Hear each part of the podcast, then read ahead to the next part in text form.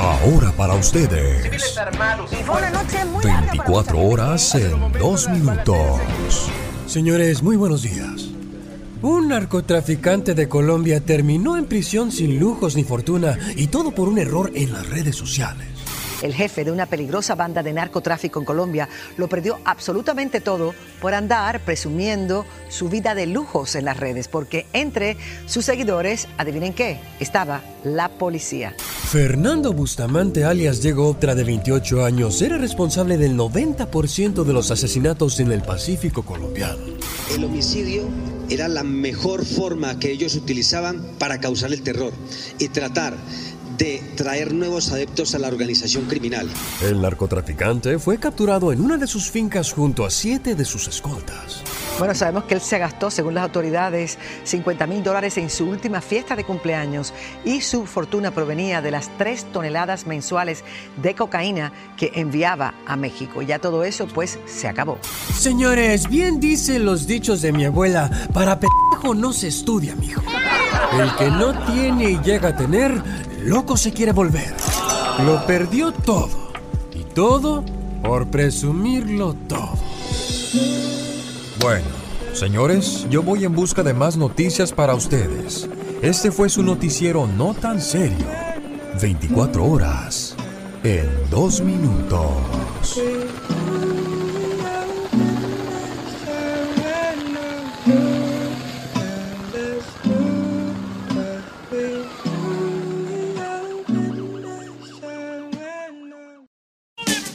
Vamos a escuchar a ver qué nos encontramos en el baúl de los recuerdos y en 1974. ¿Qué hacía Mohamed Ali, señor Andy Valdés? Hola Alex, ¿cómo están? Muy buenos días. Pues el gran campeón boxeador norteamericano de todos los tiempos, Cassius Clay, ya convertido al islamismo y bajo el nombre religioso de Mohamed Ali, era reclutado por el ejército estadounidense para luchar en Vietnam, pero se negaba a Alex declarándose objetor de conciencia, explicando que su religión no le permitía participar de la guerra. Imagínate nada más, causaba controversia con esta decisión y pues no iba a la guerra el campeón Mohamed Ali, Alex. ¿Sacatón o respeto? ¿Qué sería, señor Andy Valdés? Pues mira, en realidad lo que él alegaba era pues eh, eh, un respeto a sus idea- idealismos, Alex, ya que pues él decía que en su vida pues el, el, el Vietnam con nunca lo habían insultado a él, que él no tenía por qué ir a matar pues agentes vietnamitas. Alex. Bueno, y el que nunca se lo perdonó fue, fue don Pito Loco, ¿te acuerdas, Andy? Sí, no, la verdad que fue una de las cosas con lo cual pues estaba muy resentido con esto y decía que para él no era campeón ni nada. Sin duda alguna. Bueno, en un día como hoy, pero en 1983, ¿qué andaba haciendo Michael Jackson, señor Andy Valdés? Andaba triunfando en la escena musical y no nada más de México, sino pues de todo el mundo, Alex. Ya que imagínate nada más, colocaba el tema Beat en la posición número uno del Billboard. La melodía se incluía en su álbum Thriller, el cual lograba ventas por más de 59 millones de ejemplares en todo el mundo. Y bueno, pues a México llegaba con una moda de su chamarra de piel, los estoperos, todos queríamos hacerle ¡Au! como Michael Jackson. Sin duda alguna. Bueno, esto pasaba en los 80s y otro que también está haciendo historia eh, porque lo recordamos el día de hoy con sus canciones. El salsero Willy Colón. ¿Qué hay con Willy Colón, señor Andy Valdés? Mira, Alex, un tragaños, ¿eh? Porque hoy ya está cumpliendo 70 años de edad. En Nueva York nace este cantante, compositor, trombonista y director de orquesta, Willy Colón, cuyo nombre completo es William Anthony Colón Román, con el vocalista Héctor Lavoe, impulsa el movimiento salsero y en los años 70 desarrolla con Rubén Blades la salsa Conciencia. Cabe destacar que tiene más de 40 álbumes y cómo olvidar que pues el gran tema, el gran varón, pues en nuestro México hace conciencia por la enfermedad del síndrome de inmunodeficiencia adquirida, el SIDA, Alex, y pues bueno, pues ahora sí con esta canción también pues tiene un gran éxito en México, Alex. Fue criado como los demás, con mano dura, con severidad, nunca opinó. ¿En qué año nació Willy Colón, señor Andy Valdés? 1950. Cuando crezcas vas a estudiar la misma vaina que tu papá, óyelo bien. Tendrás que ser un gran varón. Al extranjero se fue Simón, lejos de casa se le olvidó aquel sermón. Cambió la forma de caminar, lápiz labial y un carterón. Cuenta la a visitarlo sin avisar, vaya que error. Y una mujer le habló al pasar, le dijo hola, ¿qué tal papá? ¿Cómo te va? No me conoces, yo soy Simón, Simón tu hijo, el gran varón.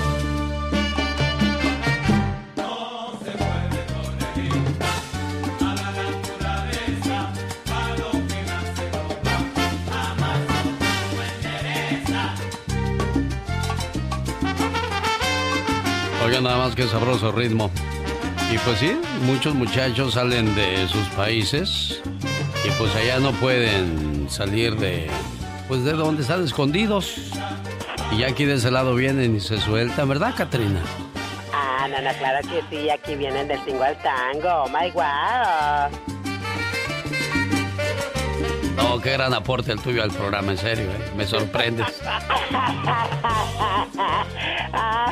en vez de decir, pues sí, es que allá no nos permiten hacer esas cosas y aquí nos deschongamos porque pues pues siempre se busca la libertad, ¿no? Y pues hay que respetar los gustos de cada quien. Al final de cuentas, pues ya lo que cargan es de ustedes, ni modo que, ni modo que yo, usted tenga que cargar con eso, señor Andy Valdés. No, pues no, y pues en gusto se rompen géneros, Alex, y pues nuestro respeto a todos los géneros. Y pues mira, nada más, ahora sí que como tú bien apuntas, pues sí, los jóvenes se vienen a libertinaje a los Estados Unidos, porque aquí se respeta de todo a todo. Bueno, y yo digo eso del respeto, el respeto al derecho ajeno es la paz, ¿no? Correctamente, y así lo dijo don Benito Juárez. Oiga, fíjese que ayer estaba viendo una película Ahora que estaba escuchando lo del gran varón y todo lo que está pasando y acabas de mencionar la enfermedad del SIDA, dicen que muchas enfermedades son creadas para que ya no haya tanta población en el planeta. Incluso dicen que eh, esto de, aprobar de que mujer y mujer se casen, hombre y hombre se casen, es para evitar que sigamos sobrepoblando el planeta. ¿Será cierto? Digo, tiene sentido, pero ¿será cierto todo eso tú? Pues mira, Alex, yo pienso que por eso están estos, todos estos estudios, ¿no? Porque pues también, acuérdate que en China lo que menos quieren es que tengan ya familia, inclusive dejan tener nada más un hijo por, por, matrimonio, imagínate. Exacto. Bueno, señoras y señores, estamos escuchando lo poco que dejamos de escuchar, mejor dicho, a Willy Colón, que nació en 1950. ¿Qué pasaba en el mundo en, en 1950, oiga?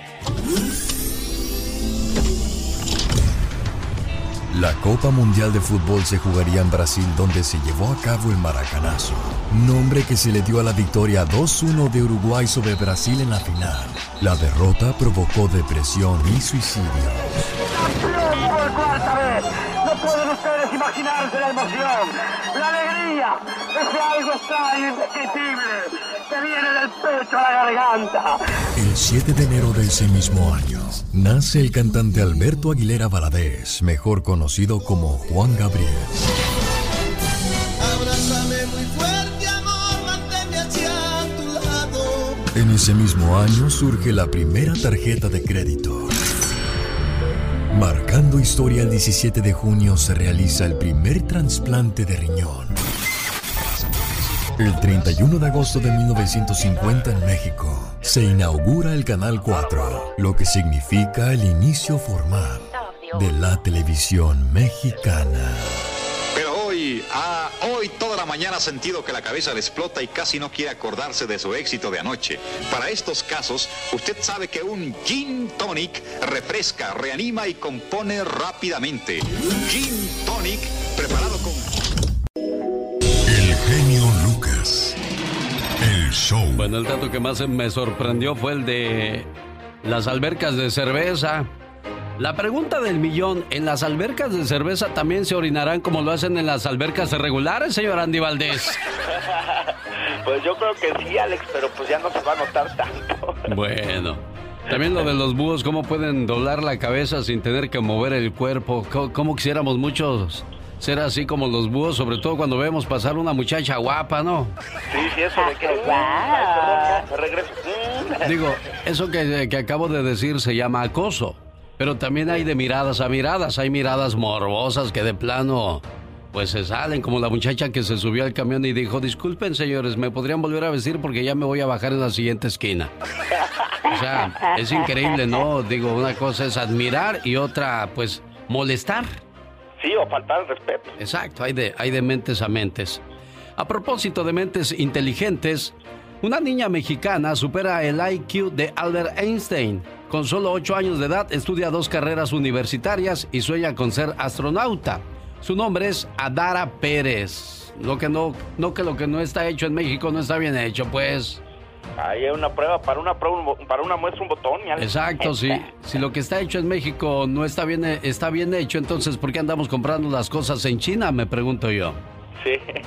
Oiga, y a propósito de, de carreras universitarias, me dijeron que fuera a la universidad y olvidara todos mis sueños porque eran ilógicos.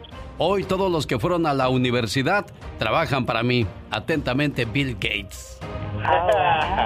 Entonces la pregunta es, esta niña está estudiando dos carreras universitarias y hay muchos jóvenes queriendo estudiar una carrera universitaria porque apenas se van a ir a la universidad, otros ya van en el camino y otros ya terminaron y desgraciadamente no muchos de ellos trabajan para lo que estudiaron. Entonces, ¿quién tiene la razón, el que estudia o Bill Gates? No, pues en este caso Bill Gates. Caray, bueno. Oiga, y a propósito de cosas curiosas, ¿sabía usted que en lugares donde el barrio es más pobre hay más comida rápida y licorerías? ¿Cómo está eso? David Faitelson. David Faitelson. Estrella deportiva de ESPN. Y con gran trayectoria en la televisión mexicana, el creador del color. Reporta en radio solo para Alex. El genio Lucas. Vamos, señor David Faitelson, hablemos del fútbol mexicano, qué es lo que está pasando en el fútbol y, bueno, hasta cuándo se acaba esta sequía, esta sequía que estamos viviendo en cuestiones de, de fútbol, qué es lo que han dicho, cuándo regresa. ¿Qué pasa con los de la segunda división, David? Y hablando del fútbol mexicano, Alex, eh, se está planteando lo que va a ser la liga de, mm, la liga de desarrollo, esta que quedó en lugar de la división de ascenso que, como todo mundo sabe, ha desaparecido en el fútbol mexicano. Entonces, se afirma que van a ser 20 equipos en total, van a mantener los 12 que estaban en la liga de ascenso y van a agregar 8 equipos que van a ser filiales de los clubes que ya están en primera división. Van a ser una división un poco rara, un, circuito un poco raro, donde em, se va a dar preferencia aparentemente al futbolista mexicano, al jugador joven mexicano tendrá presencia en el campo de juego para tratar de desarrollar talento, pero lo más importante de esta división va a ser tratar de desarrollar franquicias para después, mediante un pago, lograr ascenderlas a la primera división. Eh, se espera que lugares como Mérida, eh, lugares, un equipo como el Atlante, el Atlante podría volver pronto a la primera división eh, y no a jugar en Cancún como lo ha estado haciendo en los últimos años, sino volver a la capital para jugar en el Estadio Azteca, sean parte de esta, de esta liga de expansión. No sé cuál es tu opinión acerca de esto, a mí me parece que esto no está mal, hay que decirlo, no está mal, siempre y cuando hubiesen mantenido el proceso de ascenso y descenso. Yo entiendo que el problema aquí, Alex, sería que los equipos filiales pues no podrían ascender, porque lo que estaríamos fomentando es una ilegalidad que ya existe en el fútbol mexicano, que es la multipropiedad. Pero el único problema de todo este asunto que yo le veo es realmente quitar el ascenso y el descenso. Lo demás, pues suena lógico como un plan, como ellos mismos le llaman, Alex, que es un plan de rescate económico para el fútbol mexicano. Desde que implementaron el porcentaje definitivamente desde ahí ya veníamos mal porque pues antes perdían lo eh, se iba a la segunda división el que hacía menos puntos y el que perdía al último cuando se jugaba un partido para ver cuál de los dos perdía y se iba a la segunda, David. Sí, el otro día hablé con el autor intelectual de esa situación, Emilio Maurer, el, expresidente del Puebla, y Maurer me decía que ellos implementaron ese sistema para tratar de proteger a equipos em, grandes, a que tuvieran un mal torneo y que ese torneo los llevara a, directamente a la división de, de, ascenso, al, a la segunda división. Eh, eh, es una práctica utilizada mucho para proteger a equipos grandes que de pronto tienen una mala temporada, pero yo estoy de acuerdo contigo, Alex. Yo creo que los equipos grandes tienen la obligación eh, de no tener distracciones. Y si tienes distracciones, pues vas a la segunda división. Pero esas mismas prácticas de colocar de, colocar eh, porcentaje o esa situación de permitir pagar para no descender, pues fueron mermando a la división de ascenso. Le, estabas dando golpes a la división de ascenso de alguna otra forma porque la estabas desprestigiando, la estabas ignorando, le estabas diciendo no vayas para allá porque es lo peor que te puede pasar. En otros países del mundo, por ejemplo en España, el equipo que desciende, los tres equipos que descienden, que pierden la categoría cada año, Alex, reciben un incentivo mayor de dinero que los que suben. A lo que voy es que si pierdes la categoría, te dan más dinero para que puedas reforzarte y para que puedas eh, rearmar tu plan para tratar de volver al, a la siguiente temporada a la primera división. En México ha faltado la capacidad para tomar decisiones inteligentes en el fútbol. Señoras y señores, la voz de David Faitelson regresa este miércoles. Gracias, David. Gracias, Alex. Un abrazo. Saludos para todos. Buena semana. Radial en el mundo mundial. El genio Lucas. Y por cierto, esa producción la hace mi hijo Omar Fierros, al cual saludo con mucho cariño. Cayó en las drogas y contrató a un sicario para matar a su entrenador. Así acabó con su carrera una figura o uno que pudo ser una gran figura en la NBA. Spencer Haywood pudo haber tenido dentro del mundo del deporte un gran nombre, pero su adicción a la cocaína destruyó su carrera y lo hizo protagonista de uno de los episodios más escalofriantes de la liga del baloncesto más competitiva del mundo. Era un atleta talentoso y desperdició prácticamente todo. Se lamenta el mismo Spencer ocho años después de haber hecho una de las confesiones más escalofriantes del mundo del deporte. A Spencer, desgraciadamente, en las drogas lo hicieron perder una carrera de éxito. Esto lo vengo a comentar por la situación que quizás muchas jovencitas pudieron haber sido una Gloria Trevi, una Thalía, una Alejandra Guzmán, pero quizás cayeron en garras de un representante que solamente ocupó de su cuerpo, de su juventud y de su inocencia, como las que cayeron en el clan Gloria Trevi Andrade. Oh, ¡Qué buena historia, papá! Oye, pa, cuéntame sobre la lámpara del genio, please. Bueno, hijo, hace muchos años tu abuelo me sentó a su lado. Y así como nosotros contaba bellas historias, todo del pasado. Después me enseñó esta lámpara mágica. ¡Wow! Shh, ahora deja que el genio nos cuente.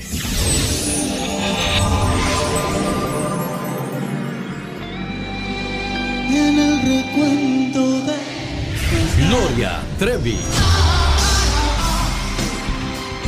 Nacida en Nuevo León, criada en Ciudad Victoria y emigrada al Distrito Federal en 1985.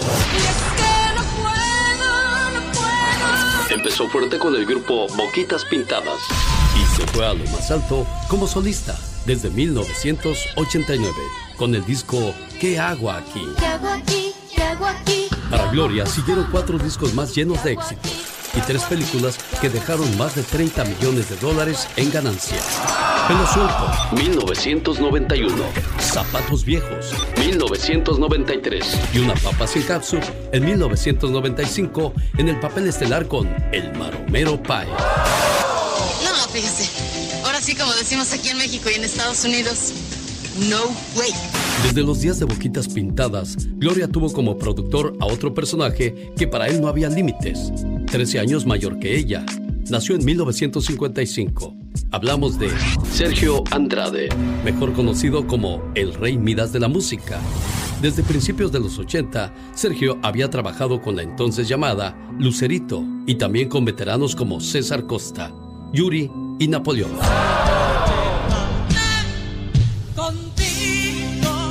Para 1995, Gloria Trevi estrenó Si me llevas contigo.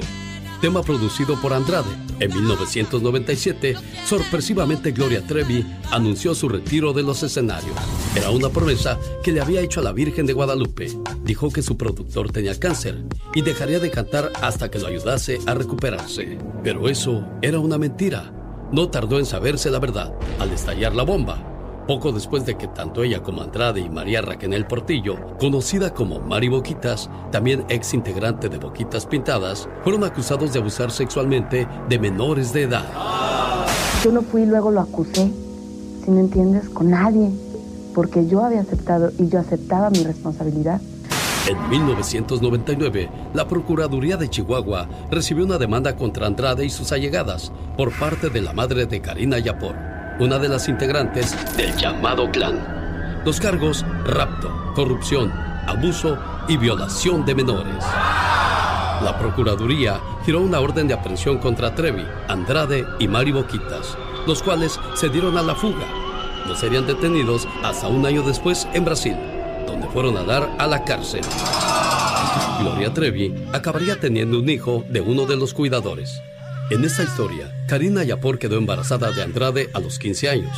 Peor aún, le quitaron a su hijo y fue abandonado en un hospital en España. Con el tiempo, se difundió que el patrón se repetía una y otra vez dentro del clan. Abusos sexuales reiterados por parte de Andrade y menores que solían acabar embarazadas. La propia Gloria Trevi tuvo un bebé de Andrade, Ana Dalai, muerta en condiciones extrañas y cuyo cuerpo nunca fue encontrado. Para el colmo de todo esto, Yapor acusó a Gloria de asfixiar a su hija por órdenes de Andrade y a Mari de mutilarla para borrar todo tipo de evidencias. La carrera artística de Gloria Trevi siempre ha sido controversial, pero nadie imaginó que su vida privada pudiera ser más escandalosa que sus videos, hasta el punto de ser buscada por la justicia mexicana. En 1998, el show de Cristina les presentó en exclusiva a Aline Hernández, autora del libro La Gloria por el Infierno, donde la joven contaba sus vivencias al lado de Gloria Trevi y de su representante Sergio Andrade, cuando a los 13 años de edad le ofrecieron una vida de fama y según nos contó, encontró el infierno. Un día Sergio eh, me manda a llamar, antes de casarnos, sentó a Mari, sentó a Gloria y me dijo, ellas también son mis novias. O sea, yo también ando con ellas. Y si me amas, las tienes que aceptar. Gloria Trevi, tratando de justificarse y ayudar a Sergio Andrade, dijo que todas las zorritas trataban de acercarse a él buscando nombre y fortuna. Dijo que Aline, de quien Andrade presuntamente abusó cuando tenía 13 años, había acudido a él por su propia voluntad. María Raquel, en alguna entrevista, dijo que ella, por supuesto, nada había tenido que ver con la desaparición del cuerpo de esa bebé, de la que incluso era madrina, y que Gloria haría bien en aclarar públicamente lo sucedido. En el momento en que teóricamente ella mutiló el cuerpo de la niña en la cocina, había salido a comprar un pollo y a rentar una película, que Gloria, en cambio, sí estaba en la casa y que ella conoce la verdad. Para que el asunto no dejara de enredarse, en el 2001 apareció otro libro, firmado por una aparente compañera de celda de Gloria en Brasil, Roberta Aparecida, a quien señala Andrade como autor intelectual, a Gloria por su anuencia y a Karina por asfixiar a Ana Dalai, a Raquel por mutilarla y a la argentina Liliana Regueiro por desaparecerla en el mar. Sergio Andrade fue detenido en el 2000 Purgó condena hasta el 2003, cuando cinco agentes de la Interpol lo llevaron a México. Sentenciado a siete años en el 2005 por un juez de Chihuahua. Salió libre en el 2007, terminando su carrera como productor. Gloria Trevi, en cambio, volvió y con un éxito grande a los escenarios. Y lo increíble de todo es que Sergio Andrade, libre como si nada como si nada hubiese sido, como si nada hubiese pasado. Increíble, pero cierto. Buen día, yo soy. El genio Lucas. El genio Lucas. El show. Ojalá y nos conteste María del Rosario Hernández. No. La tercera vez que le intento marcar para ver si, si nos contesta. Dices que escucha el programa, Genaro. Así es. ¿Y usted también escucha el programa o de vez en cuando? Oh, también escucho, claro que sí. Este, ha de estar muy molesta y piensa que yo le estoy marcando. Pero, híjole, ¿Pero es la, la primera vez que lo haces, Genaro? ah, bueno, la primera vez que la golpeo sí, pero ya unos, unos gri- gritos y eh, así, a gritarle, a insultarla así, pero esta vez me pasé de ya de, Pero, de pero. ¿qué fue lo que llevó a, a que golpearas a tu mujer, Genaro? Pues, ah, la verdad, me- ella piensa que traigo otra persona, otra mujer, y la verdad le he dicho muchas veces que no, que ya no, no, no tengo pues otra persona. Pero ella me grita, yo le grito y así empezó, y le digo que no, y no, y pues me, me, se me, me enloquecí y fue que pasó eso. La golpeé con una, una patineta. Y Ay, Genaro. ¿Tú, tú bien sabes que el que golpea a una mujer no tiene perdón ni de Dios. Y es por eso que me siento triste y no puedo trabajar y lloro y pues pues ya me van a dejar según me lo estuvo diciendo ayer muchas veces. Mis niños están molestos, ¿Cuántos hijos tienes, Genaro? pues son cuatro, pero los dos más chicos fueron los que miraron cómo la maltraté. Y eso es lo malo, que los más chiquitos fueron. Bueno, Genaro. Si ahora no me contesta María del Rosario, intento marcarle más tarde y... Un niño de 10 años llegó de la escuela a su casa y vio a su madre con lágrimas y unos golpes en la cara. Él se sentó a su lado y le preguntó, Mamá, ¿qué está pasando? Nada, hijo, lo que pasa es que tu papá y yo tuvimos unas diferencias. Durante la cena el niño le preguntó a su padre, Papá, ¿te puedo hacer una pregunta? Sí, hijo.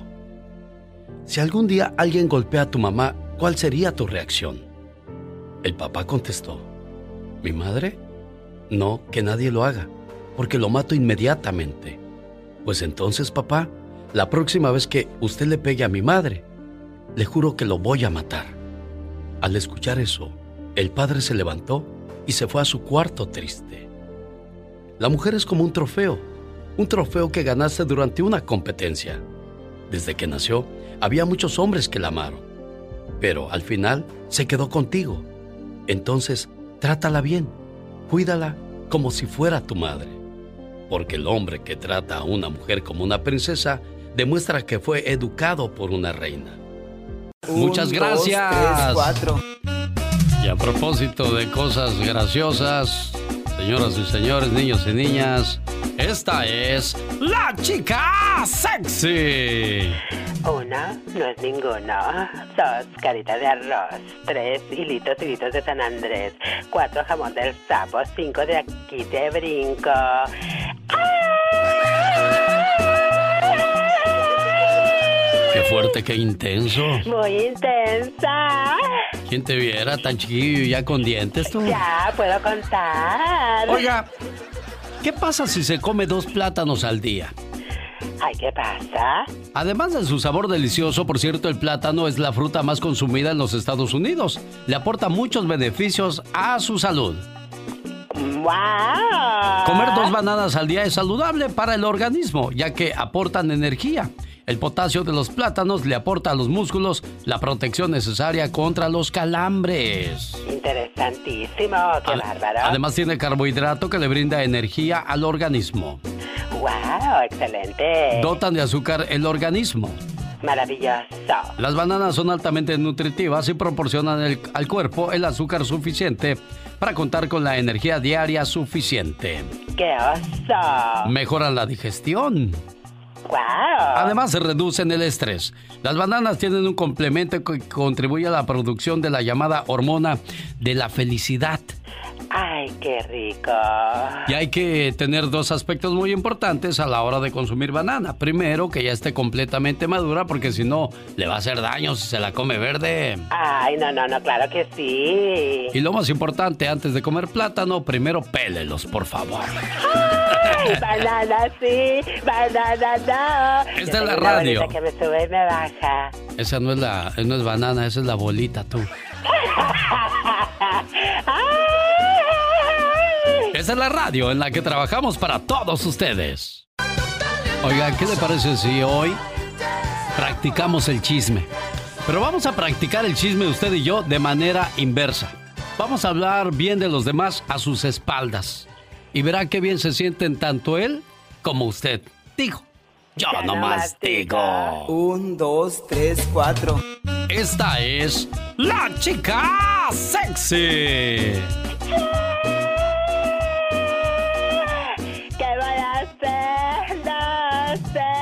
No encuentro nada, nada, nada.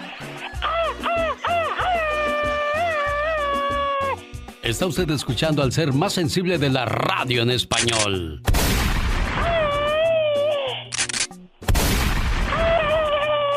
Oiga, nomás que sensibilidad.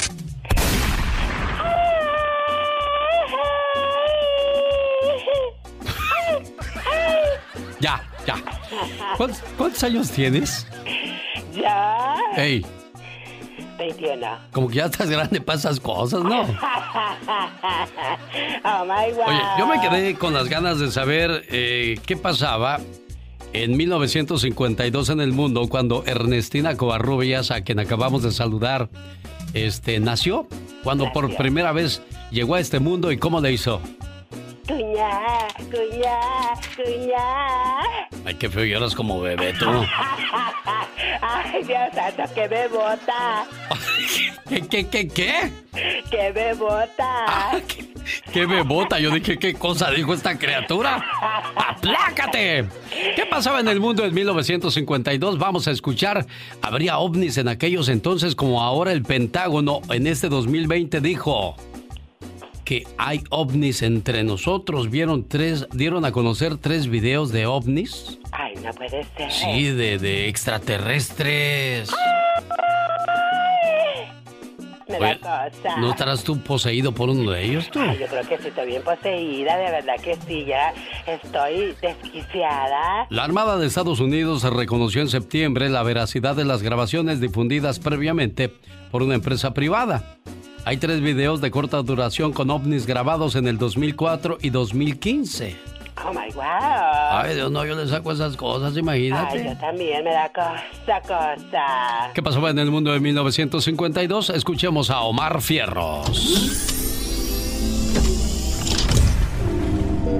El científico y doctor norteamericano Jonas Salk inventa la vacuna contra la polio, una enfermedad que dejó a millones de niños paralizados y muertos. En Long Beach, California se realiza la primera edición del concurso de belleza Miss Universo. Miss Laurie introduces the contestants from 30 nations, seeking the title of Miss Universe, Most Beautiful Girl in the World. Everyone, En Hollywood se estrenaba la película Singing in the Rain. come on with the rain. I've a smile on my face. El 5 de junio en un campo de pruebas nucleares en Nevada, Estados Unidos, se detona desde una torre la bomba atómica. El 16 de enero en México se crea el estado de Baja California. En este mismo año nace la tesorito Laura León. ¿Eres abusadora en el amor? En todo corazón.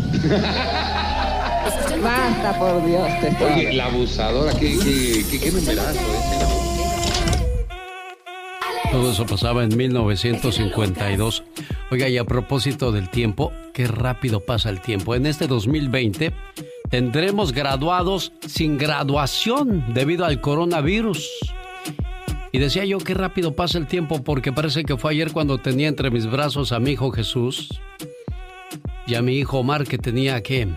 Pues en aquel entonces cuando nació Jesús, 10 años. Papi, te quiero mucho. Hay un periodo cuando los padres quedamos huérfanos de nuestros hijos. Y parece difícil de creer, ahora esos muchachitos pues ya, ya son todos unos hombrecitos.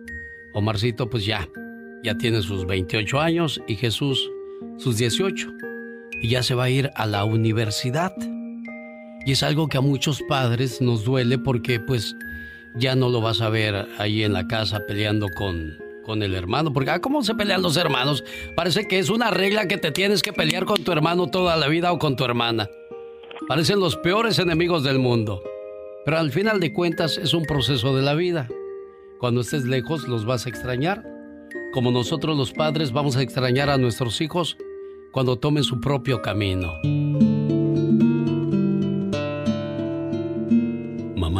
Me tengo que ir. Necesito crecer. Es hora de que me vaya. No importa lo que haga, no importa dónde esté. Tú siempre serás la base de todo. Pero necesito crecer. Mamá, es hora de que me vaya. Tal vez tardes en entenderlo. Tal vez llores muchas noches al ver el nido vacío. Tal vez me llames con la voz dolida. Pero mamá, me tengo que ir. Tengo que aprender a separar la ropa por colores a la hora de lavar. Tengo que aprender que los platos que se quedan sucios al día siguiente huelen mal. Que el olor de la bañera limpia es bueno, principalmente cuando yo la limpie. Tengo que aprender a cocinar. Tengo que sentirme solo. Tengo que decirle a los demás, mi mamá siempre me dice que, y al acordarme, sentirme orgulloso de los innumerables consejos que siempre me diste. Me tengo que ir, mamá, para aprender a identificar las malas amistades algo que hacías antes tú por mí. Además, tengo que crear mis propios rituales de fin de semana. Tengo que quitarme la pijama los domingos, hacer la comida, hacer la cena y no simplemente leer un libro mientras espero que tú lo hagas todo por mí. Tengo que sentir la falta del abrazo que era la fortaleza y que necesitaba en un mal día. Pero no pienses que será fácil para mí, mamá. Me va a doler todos los días de mi vida no regresar a casa y ver tu sonrisa tranquila poder contarte cada detalle del día y no sentir una mínima señal de aburrimiento en tu rostro. Voy a extrañarte, mamá, incluso cuando tenga dos hijos, incluso cuando tenga 80 años, incluso si escribiera el mejor libro de la historia. Pero necesito irme, mamá, pero te llevaré siempre conmigo. Gracias por todo. Si tus niños tienen entre 5, 6, 7 años, disfrútalos tu niñez se va en un abrir y cerrar de ojos.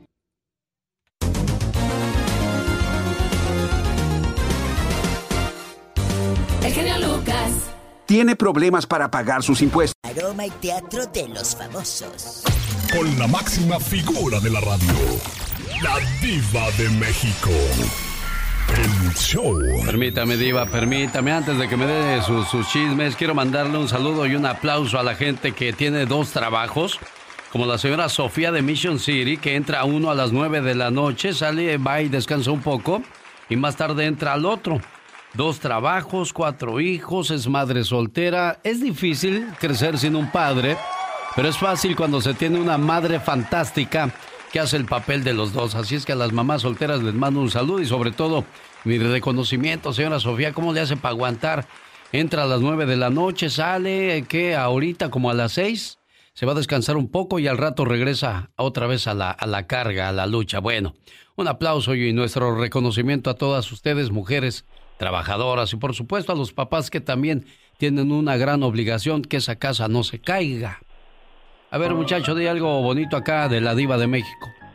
Ay, genio, a mí no me digas que diga o haga algo. Para nada, yo aquí solamente soy la bonita del programa. Bueno, aclarado ese asunto, entonces, pues, ni hablar, mujer. Traes puñal. Desde a don Pedro Infante, yo no, ¿eh? Ni hablar, mujer. Traes puñal. ¡Diva de México! ¿Qué tal? Buenos días, ¿cómo está usted? Buenos días, mi genio Lucas. Pues ahorita eh, eh, está el coronavirus a todo lo que da. Hay una actriz que se llama Dana García y es colombiana. La pobre está sufriendo discriminación en la Ciudad de México. Haz de cuenta que tiene su departamento en el quinto piso y los vecinos pues no dejan que use el elevador.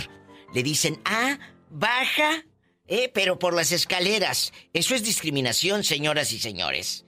A través de una videollamada, la artista colombiana narra lo horrible que es vivir en la Ciudad de México con esa clase de vecinos inhumanos. ¿eh? Sus vecinos la discriminan de tal manera que ya metió abogado. Están violando, por supuesto, los derechos humanos del artista. No dejan, genio Lucas, que los mensajeros le suban comida o medicamentos hasta la puerta. La artista tiene que bajar a recoger lo que haya pedido. Además, como se los dije ahorita, por las escaleras. Dice que la insultan. Todos los textos, como que hay un grupo de WhatsApp de vecinos o algo así, la insultan y todo. Todos esos textos ya están en manos de la policía y de abogados, porque eso no se puede. E, es lo que yo dije el otro día. Lo que nos está matando no es el coronavirus, señoras y señores, es la indiferencia. Eso nos está matando. El otro día, Diva, dijo una señora sabiamente en este programa que mm, hay un virus que ha matado mucha más gente y ha existido toda la vida. El virus del odio, y aquí está muy claramente marcado, Diva. ¡Sas culebra! Así, en Ciudad de México. Échate ese trompo a uña. ¿Y dónde está eso de ama al prójimo como a ti mismo? Una cosa es que te cuides de no contagiarte y otra, ser mala leche con, con gente... Pues que, oye, por Dios. ¿Qué impresión vamos a dejar en esta artista que viene a trabajar a México, que va a trabajar a México? Eh, ella, ella no se va a llevar una buena impresión de nosotros.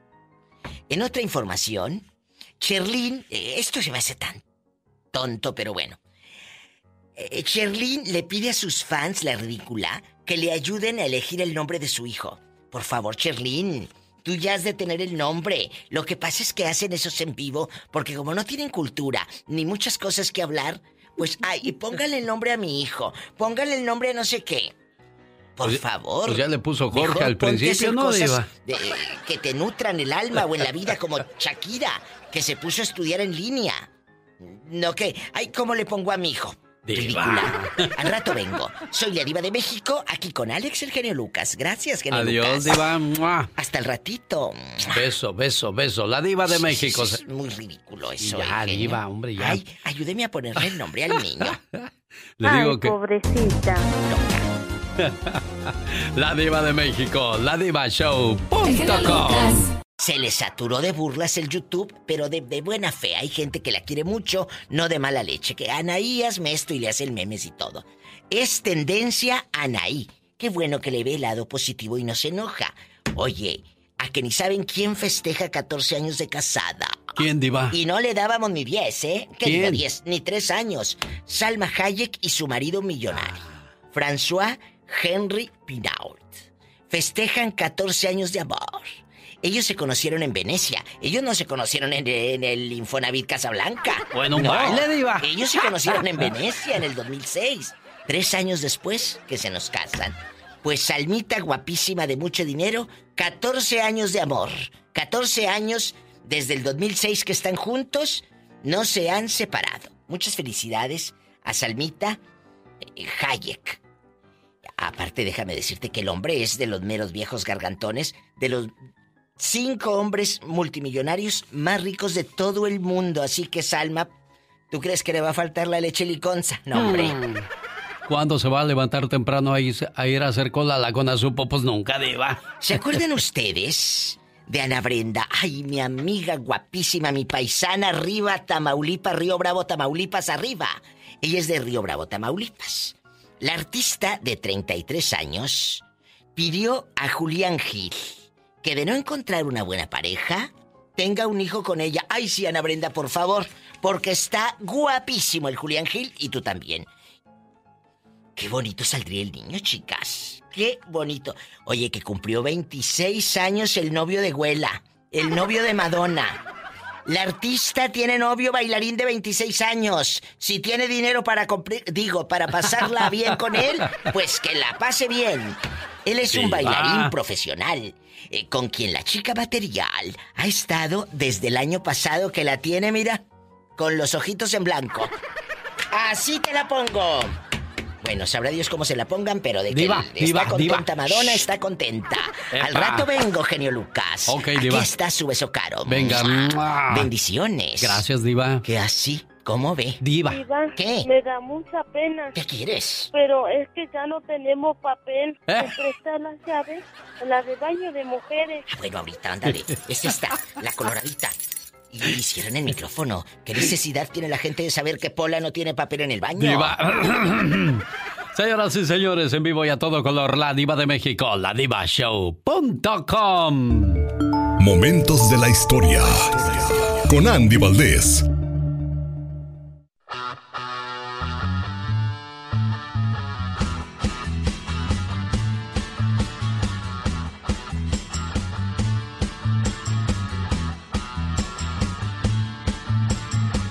Canción muy emblemática de los Tigres del Norte que se llama La Banda del Carro Rojo. Quiero que usted conozca la historia de esta canción en la voz de Andy Valdés. Con la banda del Carro Rojo en 1975, don Paulino Vargas reconstruía la historia de Lino Quintana, un narcotraficante de principios de los años 70. Lo que le atrajo de este personaje al que no conoció en persona, pero pudo rastrearlo a través de archivos policíacos y periódicos de la frontera fue su valor.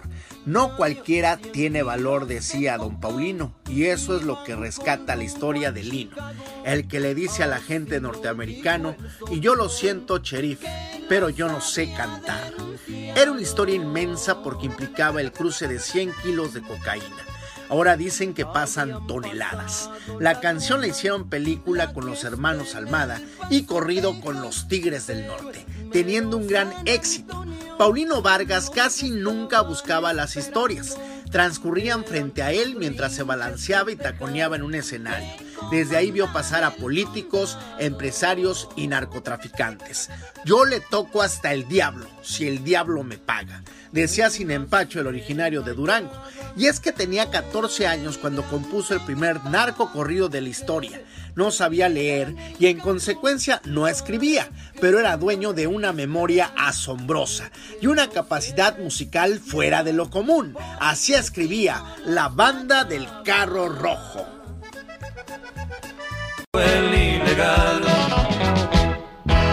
Quiero mandarle un saludo muy especial a la mamá de René Mondragón. Buenas tardes, soy René Mondragón. Escribo en su cuenta de correo electrónico Genio Lucas y espero pueda darle lectura a mi carta. Te escucho todas las mañanas un rato. Me gusta mucho el programa. Manda un saludo para las personas como mi mamá que no oye y no habla. Ella nació así junto con cuatro hermanos más. La quiero con todo mi corazón porque ella me dio la vida y está a punto de cumplir 80 años. Saludos Alex desde Deleno, California. No habla, no oye. ¿Qué, qué vida así, no, diva de México? Ay, pero es el ser querido y a veces con el hecho de que esté ahí, la pura presencia. Ya. Hay personas que con su presencia llenan mucha luz. Y hay personas que con su presencia dan una hueva impresionante. Ojalá ya hayas escuchado el saludo, René Mondragón, y ahora que dice eso de que dan una hueva impresionante a algunas personas. Sí, sí, sí. El otro día, el otro día estaba un señor sentado con dos este, piernas de madera, Ah. de esas que les ponen, Sí, diva. sí. Ay, Y le dijo una- un señor, oiga, ¿usted no se deprime al no tener sus dos piernas? Dice, pues yo conozco a gente que tiene las dos piernas y de todos modos se deprime. ¡Sas, culebra! Aprendan brutas de ustedes que andan haciendo corajes. Los errores que cometemos los humanos se pagan con el ya basta. Solo con el genio Lucas. Diva, ¿Qué? Siempre me va a dar los pomitos para echarme en las manos. ¿Qué pomitos? Los pomitos, eso pa- de champú para echarse en las manos. No es champú, bruta, es crema porque se te reseca de tanto lavarte las manos. Bueno. Pomitos de champú. ¿Eh? A la gente que le gusta el fútbol francés, bueno, ¿qué, qué, qué regla tan dura les han impuesto a los estadios de Francia, Diva? Acaban de soltar hace unos minutos esta noticia. Eh, me quedé helada. En Francia, por lo menos esta temporada, los futbolistas, los empresarios, los patrocinadores van a tener que esperar. Por lo menos a, a venderle a cuatro mil personas nada más. Porque si tú rebasas como estadio un lugar que tenga cinco mil almas, te van a multar. Oiga, Diva, aquí lo interesante es lo siguiente. En septiembre. Los jugadores no ganan ni dos mil ni No. tres mil al mes. Pero lo Ellos pagan ganan. los patrocinios. Sí, Diva, pero muchas veces también lo pagan la comida y la cerveza y las entradas a los Exacto. estadios. Con cinco mil dólares. Eso quiere decir que va a provocar Sí. una gran caída en, en- En inversión, sueldos. en los sueldos y todo eso. Claro, el futbolista. Ya nos dimos cuenta que podemos vivir sin fútbol, pero no sin médicos, chicos. Eso sí, Diva. Ya nos dimos cuenta. Claro quedó ¿eh? eso, ¿eh? Chicos guapísimos. Oye, pues que le quemaban la, que queman basura ahí en los pueblos en México. Sí. Se estila, o en las colonias, se estila de que agarras el- eh, la basura, mira, y te empieza la quemadera. Sí, Diva. Pues que una fulana le quema la basura a la otra enfrente, Alex. Ah. Ah, Dios, ah, claro, bueno es el chisme, luego les cuento. Así que por favor sean buenos vecinos, porque el día que necesites, si tú como vecino eres malo y aunque te estés muriendo, el vecino no te hubiera ayudado. Claro que no se va a acordar de todo el daño que le andas haciendo. Y no hay como, como llevarse bien con los vecinos, pero también hay unos vecinos que se pasan de listos, diva. Por ejemplo. El otro día estaba yo tocando mi radio ahí, receptor. Eh. Ahí en el, La en el bocinita patio. Estaba yo, estaba yo con la. sí, ah, gracias, Diva, por cierto. Estaba yo tocando mi bocina y se, se asoma la vecina y dice: ¡Hey! ¡Hey! ¡It's too loud! Yo, no, it's not. Yes. Dije, bueno, para no discutir, le voy a bajar. Ay. Eran las 2 de la tarde, Diva, y dije, bueno, pues no quise ponerme grosero y le hubiera dicho, hey, this is my property, this is mi, mi casa y, y el día que tú la pagues puedes venirme a dar Pero órdenes. sí tenía, eh, no, Diva, recio, no. estaba dentro de algo moderado. Si, si yo hubiera sabido que estaba alto, hubiera dicho, sí, tienes razón, bájale. Debajo. Pero como era música en español, a lo mejor eso le ofendió. Andale, le hubieras puesto a, Cindy Lauper y a Tina Turner. Pero sí, como le digo, hay vecinos que de plano se pasan y hay vecinos que sí. Y, y del otro lado, al contrario, está un vecino que es a todo dar, entonces digo, oh, caray, bueno. Es fuerte, imagínate. Bueno, chicos, ya vamos a portarnos bien. Estamos en vivo, son las nueve y media. Vamos al Ya. Basta Diva de México.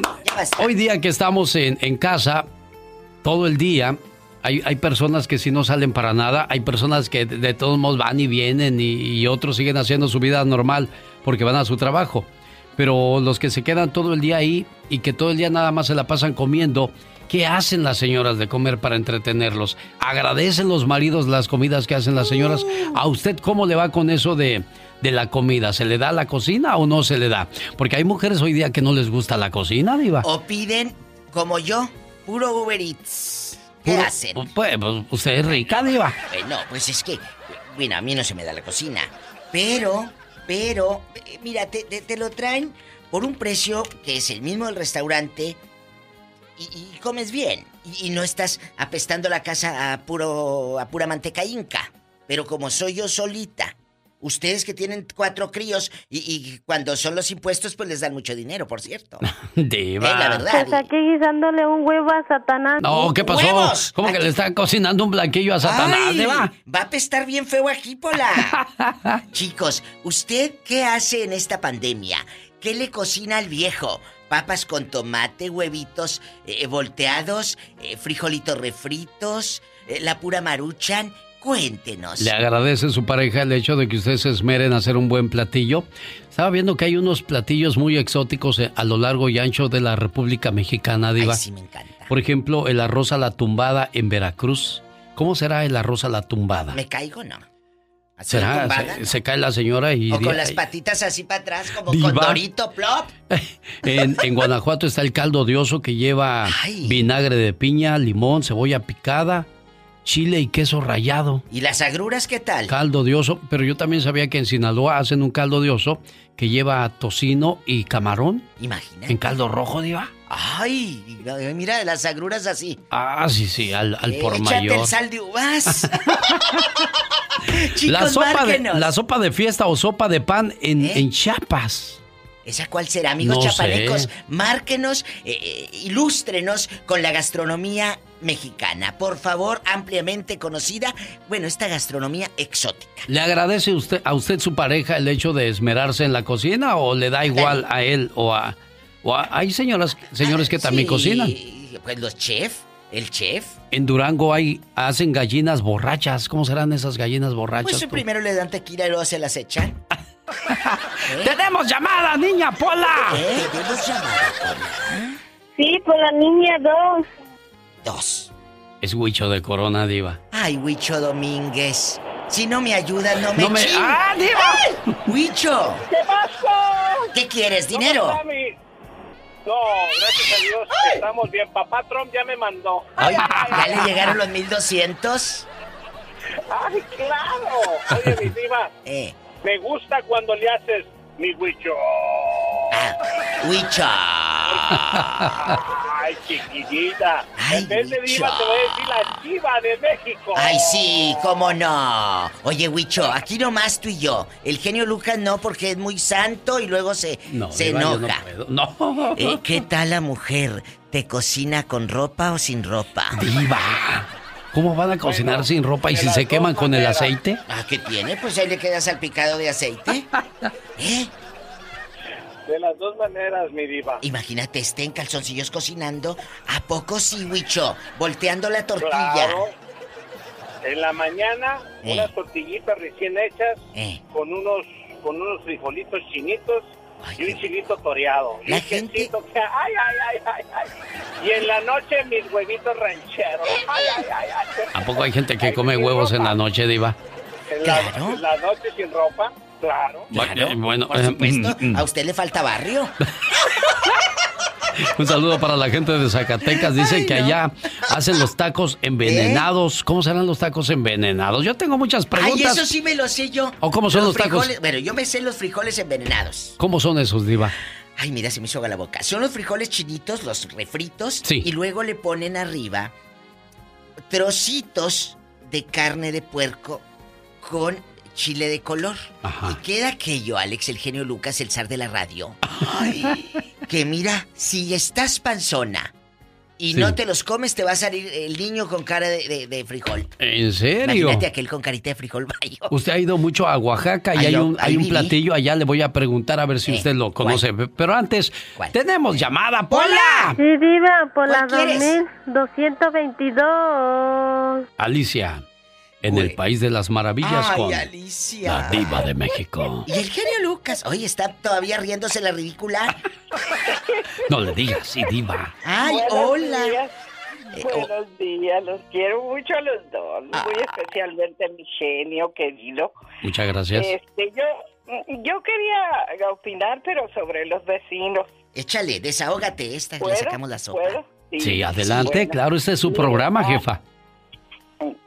Bueno, mire, vivimos en California ahora unos 25 años y estaba de visita con mi hermana, la mayor, y, y- y como somos de Sonora, bueno, del país de las maravillas, tomamos café, tomamos café como a las 4 de la tarde, todos los días. Todos ¿no? los días.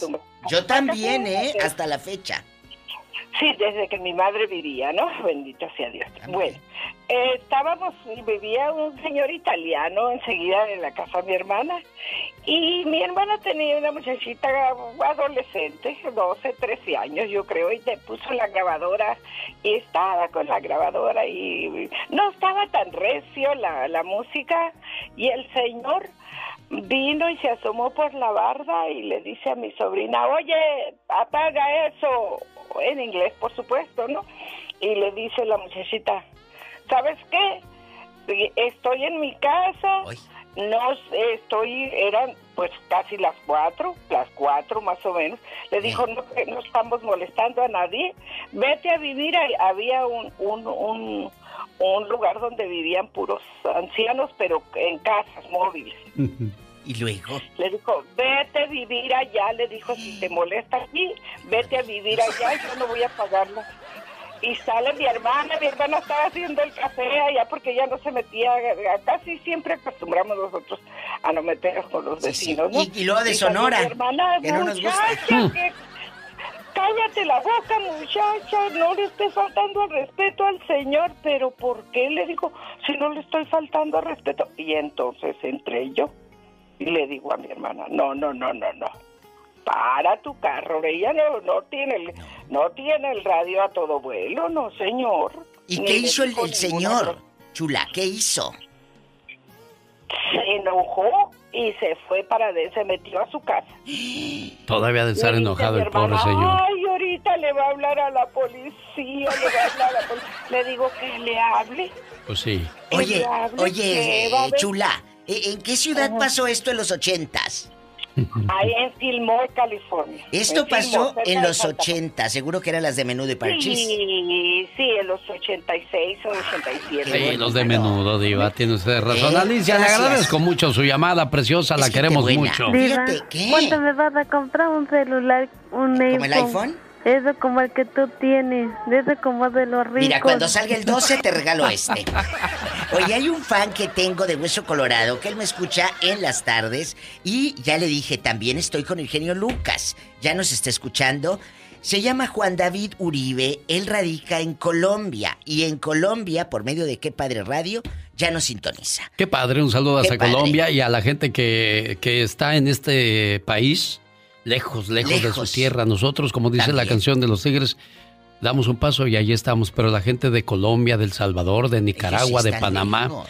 lejísimos. Bueno, tenemos llamada, Pola. Sí, por la 355. Y quita esa cara de mustia, ¿eh? Se llama Inés y es de Richmond, California. Oye, hay mucha gente escuchándonos en el área de la bahía. Me da mucho gusto que nos hayan encontrado en AM, amplitud modulada. Ya ni se usa, pero mira, Pero ahí está la gente. que el. AM, el AM es... uh, Llega más lejos. Sí. Eh, amiga, espérame tantito, chula. Eh, ¿qué, qué comida de Oaxaca me iba a decir? Ah, el caldo de piedra, Diva. ¿Cómo es el caldo es de piedra? buenísimo. Mira, te sirven tu, tu marisquito, tu pescadito, así, eh, de todo, el condimento y todo.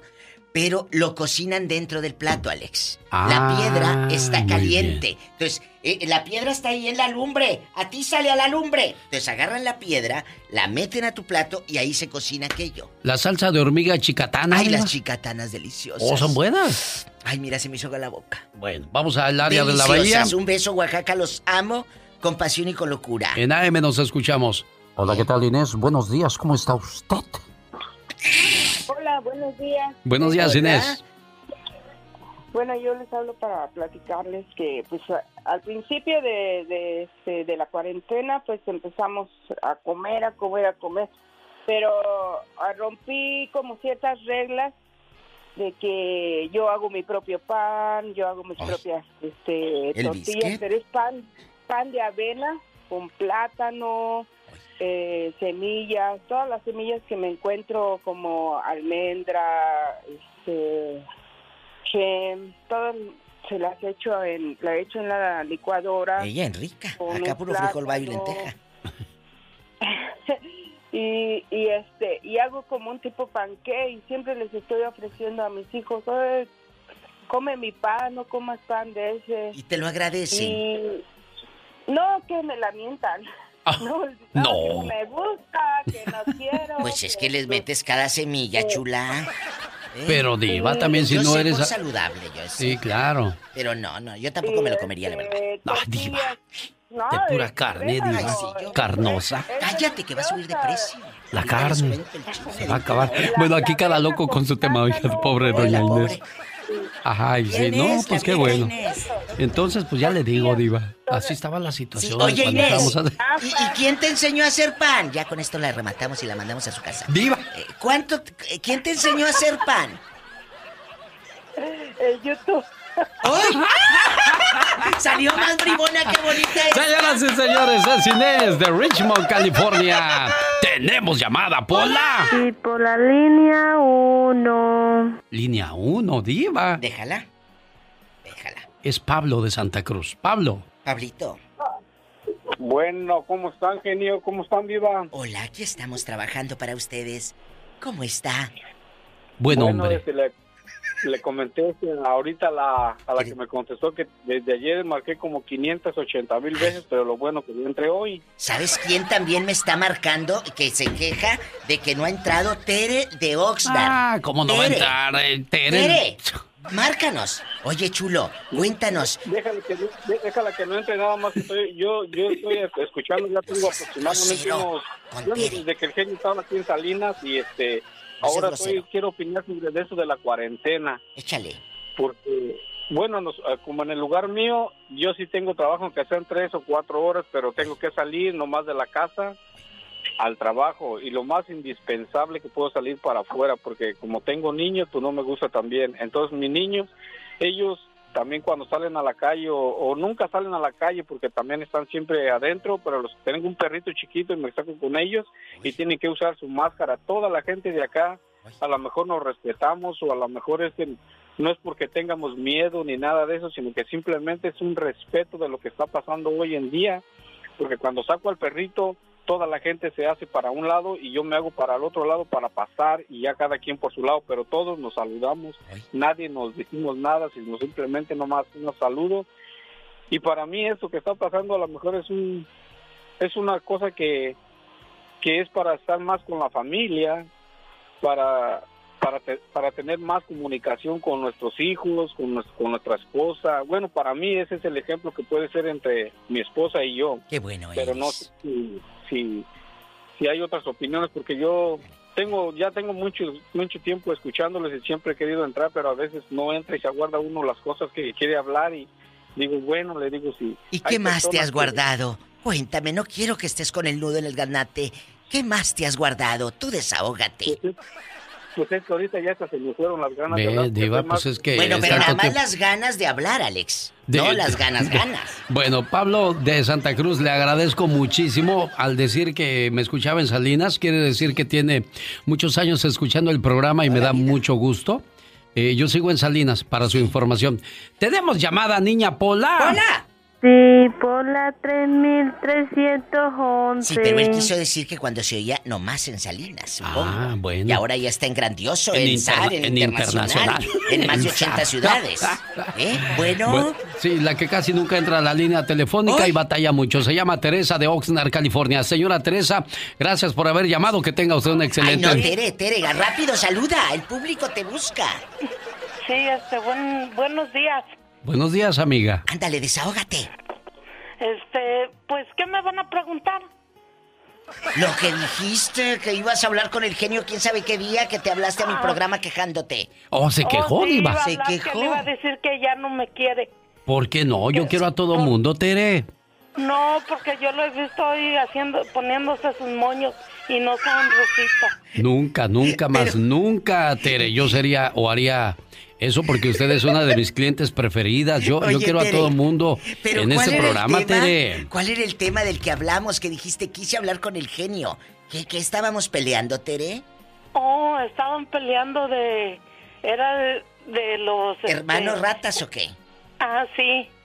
Y luego del coronavirus.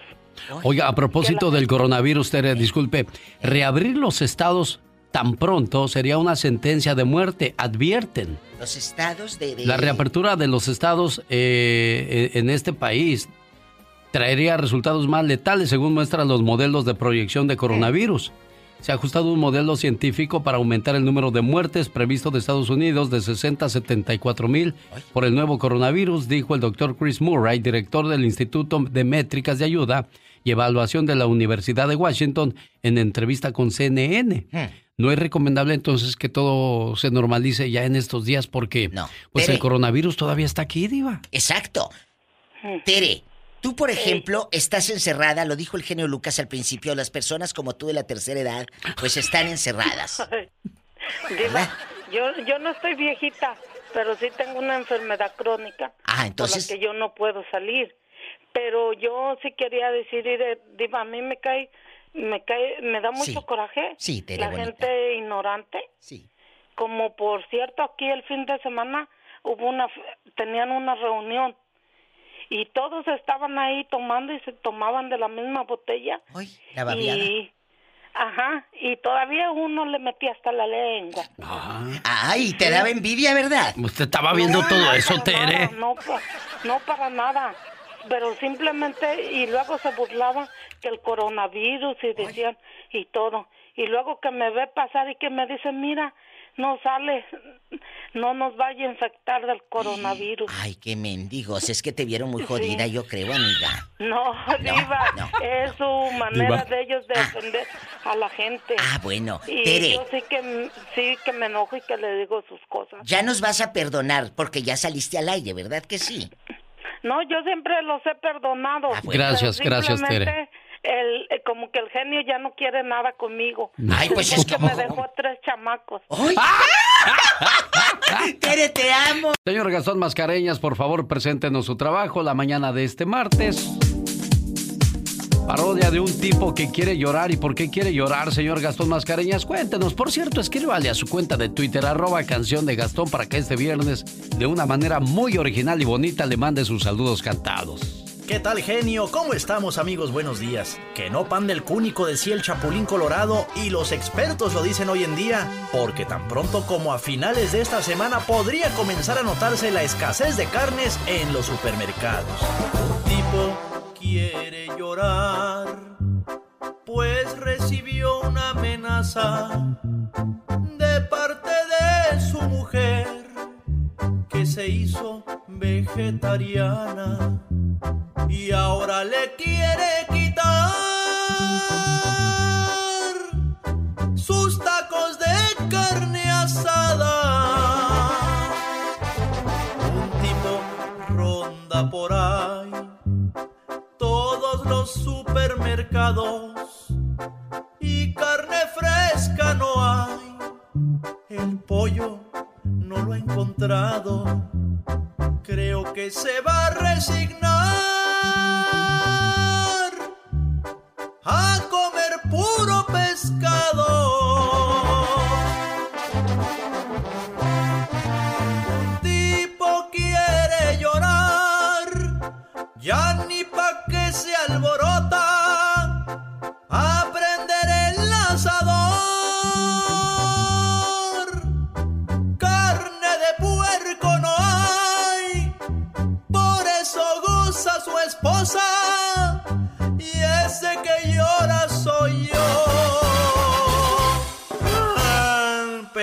Pero a ver si ahora sí empiezan a valorar a esos inmigrantes que trabajan en las procesadoras de carne que están cerradas por el coronavirus, obviamente. Nosotros sí valoramos su labor y les decimos muchas gracias. Muchas gracias. tan cateado, ¿qué es eso, criatura?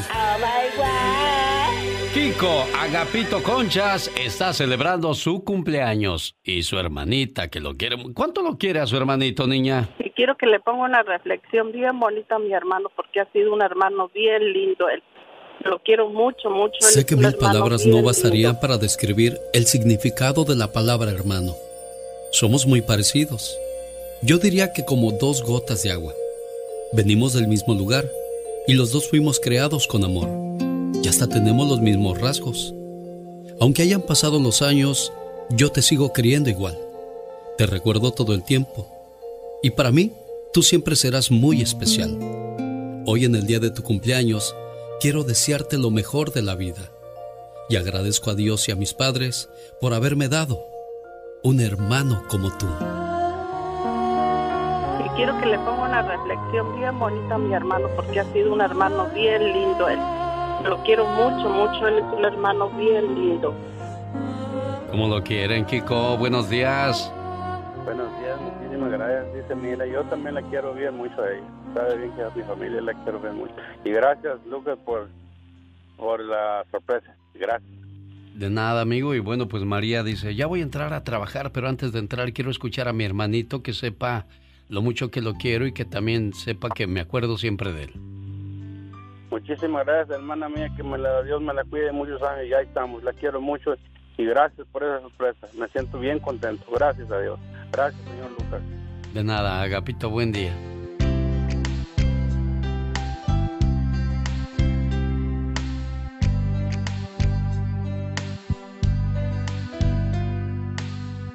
¿Ya viste? Es el buen amigo King Clave. Los hombres no deben llorar. Quiero mandarle saludos en el día de su cumpleaños a Ernestina Covarrubias. Hola Ernestina, buenos días. Ah, todavía no me contesta.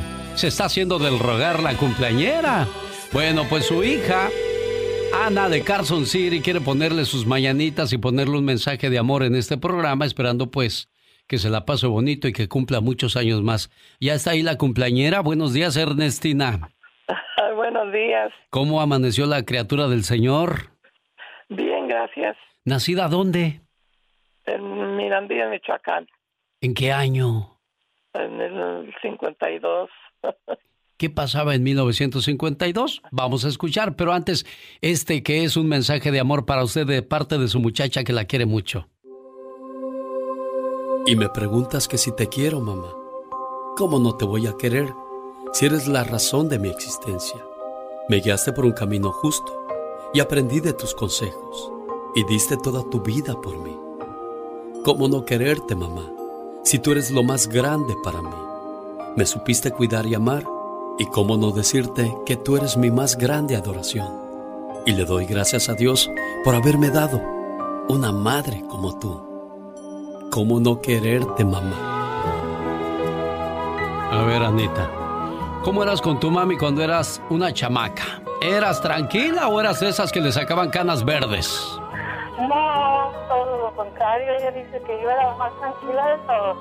¿De veras? ¿Eras un pan de, eras un pan de Dios? Más o menos.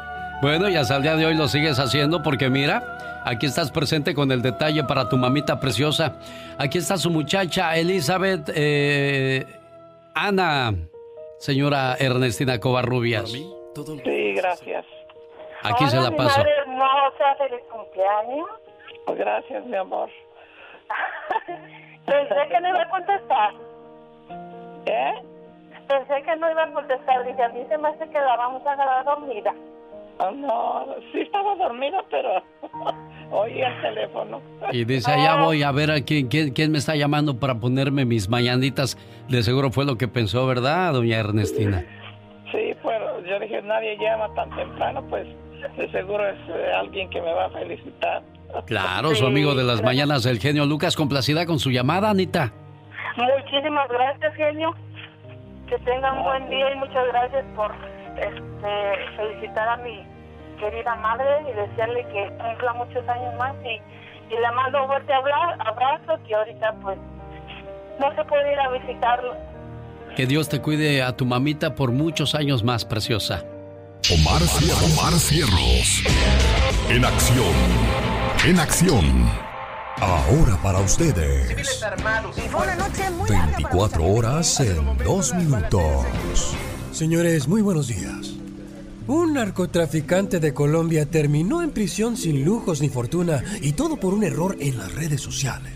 El jefe de una peligrosa banda de narcotráfico en Colombia lo perdió absolutamente todo por andar presumiendo su vida de lujos en las redes, porque entre sus seguidores, adivinen qué, estaba la policía. Fernando Bustamante, alias Diego Optra, de 28 años, era responsable del 90% de los asesinatos en el Pacífico colombiano. El homicidio era la mejor forma que ellos utilizaban para causar el terror y tratar de traer nuevos adeptos a la organización criminal. El narcotraficante fue capturado en una de sus fincas junto a siete de sus escoltas. Bueno, sabemos que él se gastó, según las autoridades, 50 mil dólares en su última fiesta de cumpleaños y su fortuna provenía de las tres toneladas mensuales de cocaína que enviaba a México. Ya todo eso, pues, se acabó. Señores, bien dicen los dichos de mi abuela, para pendejo no se estudia, mijo. El que no tiene y llega a tener, loco se quiere volver. Lo perdió todo. Y todo por presumirlo todo. Bueno, señores, yo voy en busca de más noticias para ustedes. Este fue su noticiero no tan serio. 24 horas en 2 minutos. Y es que sí, esta gente tiene lujos, dinero, mujeres, pero por poco tiempo. Como el caso del Chapo Guzmán, que cumplió años el 4 de abril y solamente se acordó entre ellas su mamá y Emma Coronel, quien a través de su cuenta de Instagram publicó una foto con una pintura del Chapo Guzmán cuando era joven con una corona. Ahora imagínense este cuate de 63, ¿qué pensará que su esposa tan jovencita fuera ya en la calle? Sabrá Dios con cuántas tentaciones y él, pues, volviéndose loco tras las rejas. Mucho cuidado, por favor, dicen que no hay como trabajar honradamente para irse a dormir tranquilos. Buenos días, esta es la radio en, en la que trabajamos para todos ustedes. Son de Nomás Guerrero. yo me- Sí, nomás que yo me casé con mi esposo a los 14 años, Ah, caray, ¿por qué tan chiquilla, niña? con Rodrigo Torres, y ahí de Corral Falso. Oiga, entonces usted casi no tuvo niñez. Luego, luego se. No, luego de la cuna se brincó al casamiento, niña. No, nos casamos bien, chicas, con mi hermana. Artemisa Miranda. Sí, ella casó en Poliutla y yo me fui hasta Corral Falso. Oiga, y este. Ahora su hermanita, pues. Tiene un problema grande, grande, grande, doña Tere. Sí, le cayó, antes de que mi esposo cayera, ella le cayó cáncer en el seno. Y ya ahora en, en septiembre le detectaron en la matriz. ¿Quiere que le llame a su hermanita para darle palabras de ánimo? ¿Usted qué le ha dicho? Sí, le cayó antes de que mi esposo... Sí, a ver, espérame, no se vaya. Déjeme le marco. No le suba mucho el volumen a su radio porque si no se va a perder la plática, ¿eh, niña? ¿Habías escuchado un programa de radio donde la gente habla así? Que es mi mejor hermana. Porque mi mamá se murió hace 10 años. Pero es que va a llorar, es bien llorona. Y los va a guiar por un buen camino. Ya no puedo, genio. Ahí nos vemos. Ya existe uno, y es el del genio Lucas. Un programa totalmente familiar.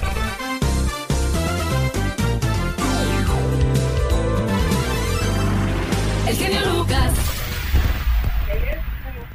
Bueno, Buenos días, doña Artemisa. buenos días. Ya está escuchando el chisme, ¿verdad? Oh, sí. Qué bueno, me da gusto escucharla con ánimo porque dicen que los problemas nos tienen que llevar a la oración y no a la preocupación. Cuando uno se Oh, preocupa, cuando uno se deprime, más rápido se, se carga la enfermedad, ¿eh? No, yo nunca he pensado que estoy enferma, eso se lo dejo a Dios. Eso. Dios dice hasta aquí, hasta aquí. Si Dios dice te vas a quedar, te vas a quedar. Ya ve, por eso con esa mentalidad uno debe de... El otro día me encontré una fotografía de un señor que no tenía dos piernas y le dijeron, oye, este, ¿no te deprime vivir sin dos piernas? Dice, yo conozco gente que tiene las dos piernas y de todos modos se deprime, entonces ¿por qué yo me voy a deprimir? Este mensaje es de su hermana para usted. Amigos, el tiempo pasa. Las distancias nos separan. Nuestros hijos crecen. Los trabajos van y vienen.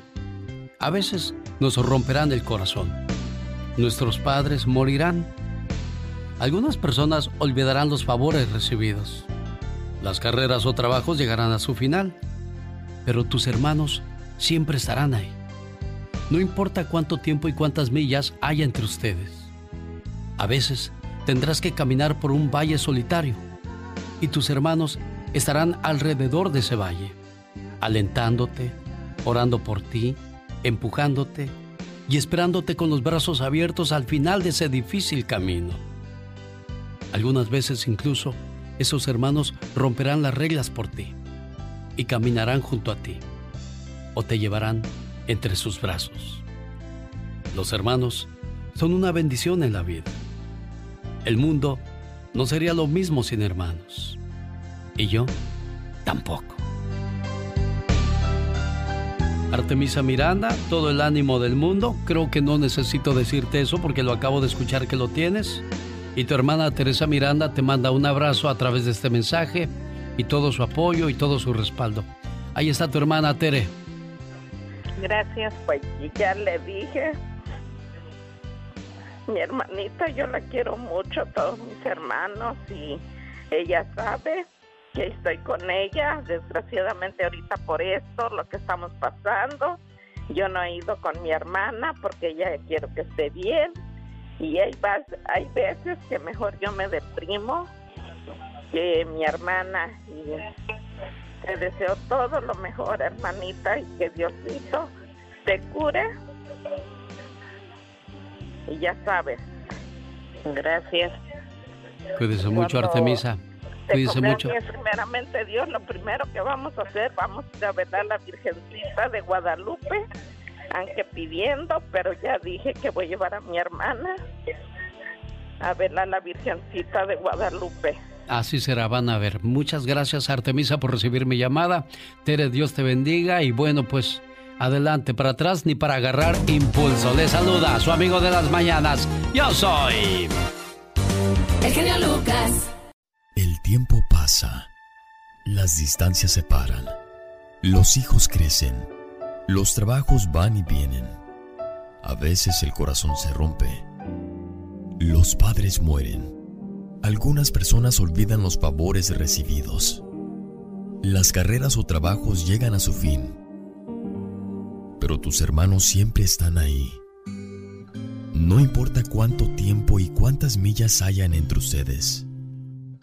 Cuando tengas que caminar por un valle solitario, tus hermanos estarán alrededor del valle, alentándote, empujándote y esperándote con los brazos abiertos al final del camino. Algunas veces incluso romperán las reglas y caminarán junto a ti o te llevarán en sus brazos. Los hermanos son una bendición en la vida. El mundo no sería lo mismo sin hermanos. Y yo tampoco. ¿Cómo estás, Elizabeth? Buenos días.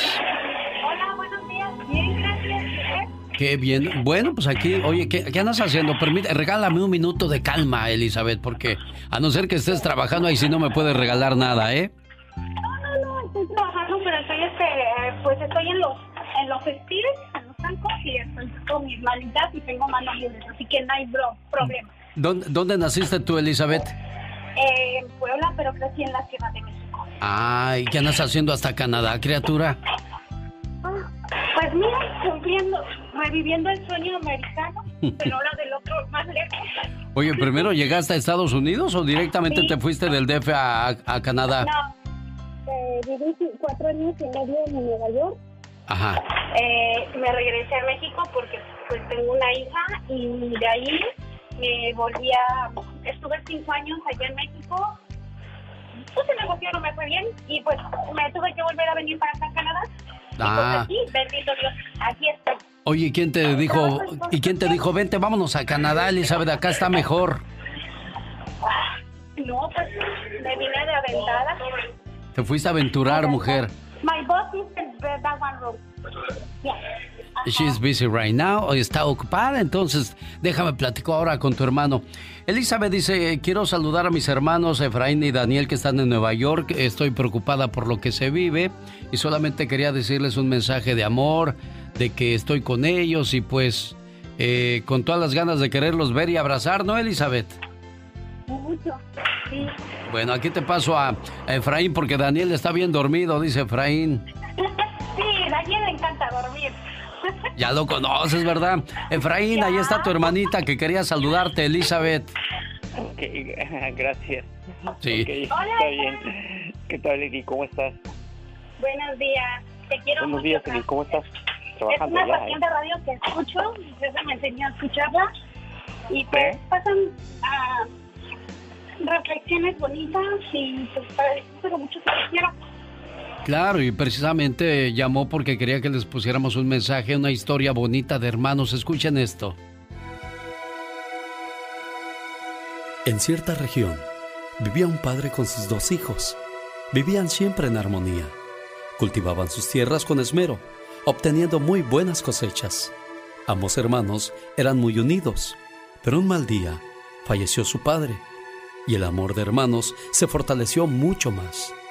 Pasó el tiempo y uno de los hermanos se casó y tuvo varios hijos, mientras el otro permaneció soltero. Como se necesitaba privacidad, la casa fue dividida tocándole la parte más pequeña al hermano soltero. Al comienzo no hubo problemas, pero los amigos le decían al soltero que era un tonto, ya que la casa tenía que ser dividida exactamente en partes iguales. Los meses iban pasando y los hermanos cada vez se distanciaban más y más, hasta que terminaron dividiendo toda la propiedad. Cada uno tomó su parte y vivieron en casas separadas. Incluso dejaron de hablarse. Fue coincidente que se presentaron tiempos de sequía y las cosechas eran mucho menor. El hermano soltero, quien era a la vez el hermano mayor, se puso a pensar en su hermano con familia e hijos, pensando que con su carga familiar pudiera estar pasando por problemas. Entonces decidió llevarle un saco de arroz a la semana y dejarlo en su almacén sin que su hermano lo supiera. Esto lo haría los lunes por la madrugada. Así le ayudaría a pasar la sequía. Por otra parte, el hermano casado pensaba, pobre de mi hermano, debe estar pasando hambre. Y como es mayor que yo, puede estar ya cansado. Entonces, también decidió llevarle un saco de arroz una vez por semana. Lo haría todos los viernes por la noche y lo dejaría en su almacén. Así, ambos hermanos hicieron su tarea por varios meses. Un viernes fue el cumpleaños del hermano casado y se le olvidó de llevarle el saco de arroz, por lo que el lunes en la madrugada fue a dejarlo. Entonces se cruzó en el camino con su hermano. Ya se iban viendo a la distancia, pero como aún estaba oscuro, no estaban seguros. Hasta que estuvieron muy cerca, el hermano soltero le dijo, Feliz cumpleaños, hermano. ¿Qué tal la pasaste? El casado por su parte le preguntó, Bien, pero ¿qué haces con ese saco de arroz? Aquellos hermanos guardaron silencio, se miraron con asombro y le explicó a dónde llevaba el saco. Entonces se abrazaron como cuando eran niños. El casado lo invitó a su casa y fue muy bien recibido por toda la familia. Finalmente, aquellos hermanos volvieron a vivir juntos. Sus terrenos volvieron a unirse y se hicieron mucho más eficientes. Luego, el hermano soltero se casó y cuentan esta historia a sus hijos a través de los años, para que la podamos aprender todos los que tenemos hermanos. Los amigos van y vienen. Hoy los tienes, mañana no. Pero tus hermanos nunca dejarán de serlo. Escuchándote. Alex. El genio Lucas. La llamada salió de California, se fue hasta Canadá y de ahí conectamos a Nueva York. Eso quiere decir que nada te detiene para que expreses lo que sientes y lo que te preocupan tus seres queridos. Ahí quedó el saludo para Efraín y Daniel en Nueva York de parte de su hermana Elizabeth desde Canadá. ¡Buen día! Cada mañana en sus hogares,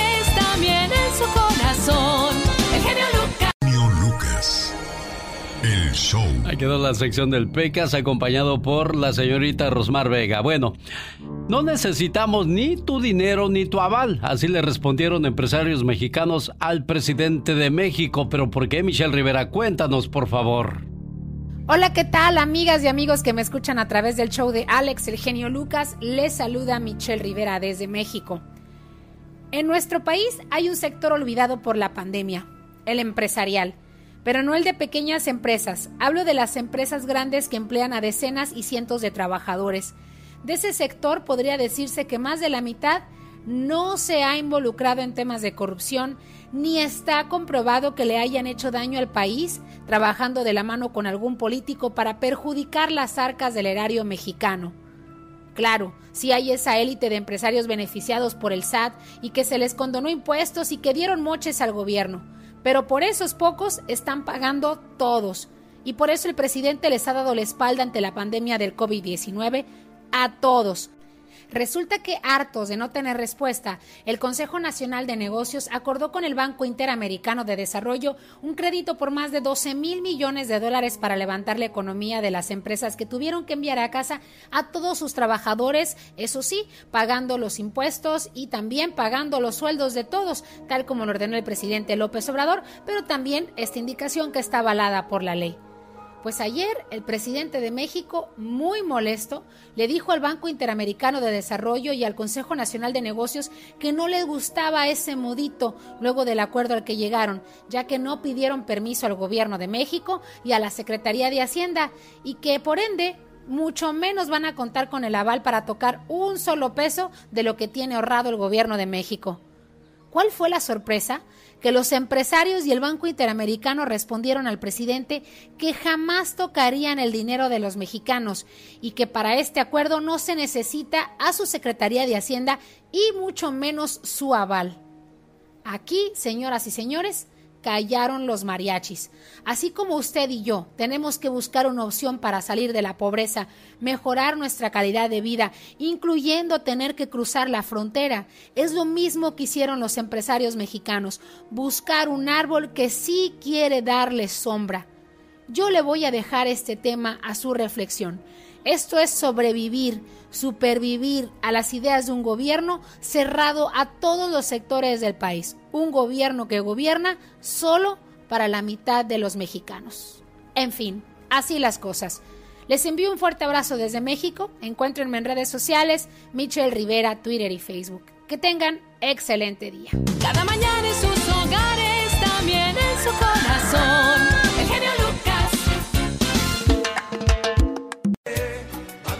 Omar, Omar Cierros. En acción. En acción. ¿Sabías que según investigaciones las personas que viven cerca del mar son más felices? En el mar la vida es más sabrosa. ¿Sabías que en Australia existen albercas de cerveza? Estas llamadas Tankenberger Beer Pools. Esto para los amantes de la cerveza.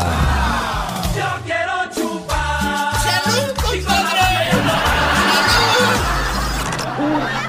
¿Sabías que los búhos no pueden mover los ojos? Por eso tiene 14 vértebras para poder girar su cabeza en 180 grados.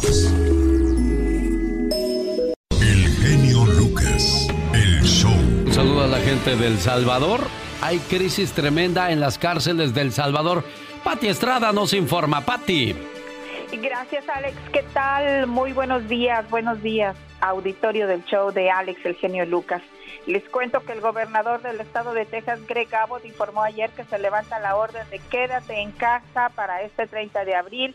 Se termina la cuarentena y restaurantes, centros comerciales podrán abrir al 25% de su capacidad. Los cines, bares, centros culturales también podrán abrir parcialmente el primero de mayo, implementando aún así reglas de sanidad pertinentes. Y sorprendentes imágenes circulan por el mundo en relación a El Salvador. Y es que en plena crisis sanitaria mundial por la pandemia, las autoridades de seguridad de El Salvador se encuentran en alerta luego de que el país viviera una violenta jornada con al menos 17 homicidios en tan solo un día, cifra que rompe con los promedios diarios que el país venía registrando. El presidente Nayib Bukele declaró la emergencia máxima en algunos centros carcelarios de ese país, según informes. Las órdenes de homicidios habrían salido desde allí. Las autoridades no han detallado si los homicidios del viernes están relacionados con purgas dentro de las estructuras criminales. Según el presidente Bukele, las órdenes de cometer crímenes vienen desde reos en prisión, por lo que ordenó el hacinamiento de reos en las cárceles. De ahora en adelante, todas las celdas de pandilleros en nuestro país permanecerán selladas. Ya no se podrá ver hacia afuera de la celda, ni siquiera rayo de sol. Esto evitará que puedan comunicarse con señas hacia pasillos. Están adentro del oscuro con sus amigos de la otra pandilla, dijo en su cuenta de Twitter el presidente Bukele. El mandatario agrega que en la calle siguen capturando a todos los cabecillas de las tres pandillas, la Mara Salvatrucha, 18 revolucionarios, Barrio 18, e irán a celdas selladas. Pandillero que ponga resistencia será abatido con fuerza proporcional y posiblemente letal por nuestra fuerza pública dijo el mandatario centroamericano, quien prometió que el gobierno se hará cargo de la defensa legal de aquellas personas que sean injustamente acusadas por defender la vida de la gente honrada. Y bueno, pues son imágenes, Alex, que definitivamente están eh, levantando la preocupación de las agencias eh, no gubernamentales, de las organizaciones de pro defensa de derechos humanos que dicen que esto pues está violando tremendamente eh, los derechos de los detenidos. Está violando los derechos de los detenidos, tienen toda la razón, pero ¿qué hay de los derechos de aquellos que son asesinados y que no deben nada, Pati? Esa es la pregunta que hace la comunidad, la opinión pública, pero los defensores, los defensores de los derechos humanos dicen que en esta época pues no es recomendable, incluso si tú ves los reclusos están rapados, semidesnudos, piel con piel, esposados, sin cubrebocas, y los organismos que te insisto de defensa de derechos humanos pues muestran preocupación y dicen que la medida de Bukele es inhumana que pone en riesgo los derechos de personas privadas de su libertad, además se corre el riesgo de amotinamientos, asesinatos selectivos o lo que es lo peor colectivo. Esto dice Miguel Montenegro, coordinador de la Comisión Nacional de Derechos Humanos de El Salvador, dice que es califica estas cárceles como una bomba de tiempo que puede explotar en cualquier momento. Pero bueno, Alex, también hay que preguntarle al presidente Bukele, dice que las órdenes vienen de adentro. ¿No cree que también haya celadores, vigilantes de prisión, incluso directores de prisión involucrados con las pandillas? Si las órdenes vienen de adentro y que salen por medio de señas, ¿no cree que también saldrá por medio de los mensajeros, que podrían ser los mismos celadores, vigilantes? Y bueno, pues yo les recomiendo que vean una serie de Netflix que se llama Marginal. Recuerde, vea la serie Marginal. Es Argentina en donde el director de la prisión de máxima seguridad, directores de seguridad y capos de la mafia y del narcotráfico, pues trabajaban unidos, hombro con hombro, coludidos en el tráfico de armas, drogas, secuestros, estafas y obviamente sangrientos crímenes. Pati, todo eso no es ningún secreto, todos lo sabemos, que siempre las autoridades hacen manejos turbios tanto en las cárceles, en, el gobierno, donde sea. Pero creo que aquí hay mano fuerte, hay mano dura y creo que es algo que se necesitaba desde hace tiempo contra este tipo de, de salvajes que crean el desorden, el caos. Mucha gente sale huyendo no tan solo de la pobreza de sus países, sino de la violencia. O sea, ¿cómo le puedes quitar al que no tiene, Pati? Claro, mira, eh, nosotros sabemos todo eso y lo palpamos y lo reportamos y lo documentamos y yo creo que la medida que está tomando el presidente Bukele, Nayib Bukele, pues simple y sencillamente será el tiempo y la historia. Esperemos, esperemos que sea una medida para contrarrestar estos crímenes horrendos y pues el tiempo y la historia lo va a ubicar en el lugar que se merece el presidente Bukele con esta medida. El negro Durazo tenía una mano muy dura, demasiado, y, él mismo controlaba los ladrones y todo eso en la Ciudad de México. Pero en los 80 salió una banda llamada Los Panchitos, que eran el terror de toda la ciudad. Secuestraban autobuses, mataban, robaban y hacían lo que querían hasta que llegó una orden que después de las 8 de la noche todo aquel que anduviera en la calle, que fuera menor de, de 19 años, eh, iban a tener mano dura contra él. Se acabó la violencia, al menos en aquellos días, Pati. Pues ojalá que sea un similar, un ejemplo similar. Eh, las imágenes son perturbadoras, también las imágenes que vemos eh, de los hechos sangrientos. Estaba leyendo, Alex, el tweet de una defensora de derechos humanos que dice que pues esto está totalmente contradictorio, es inhumano a lo que es el derecho a la vida, a la persona, incluso la privada de su libertad.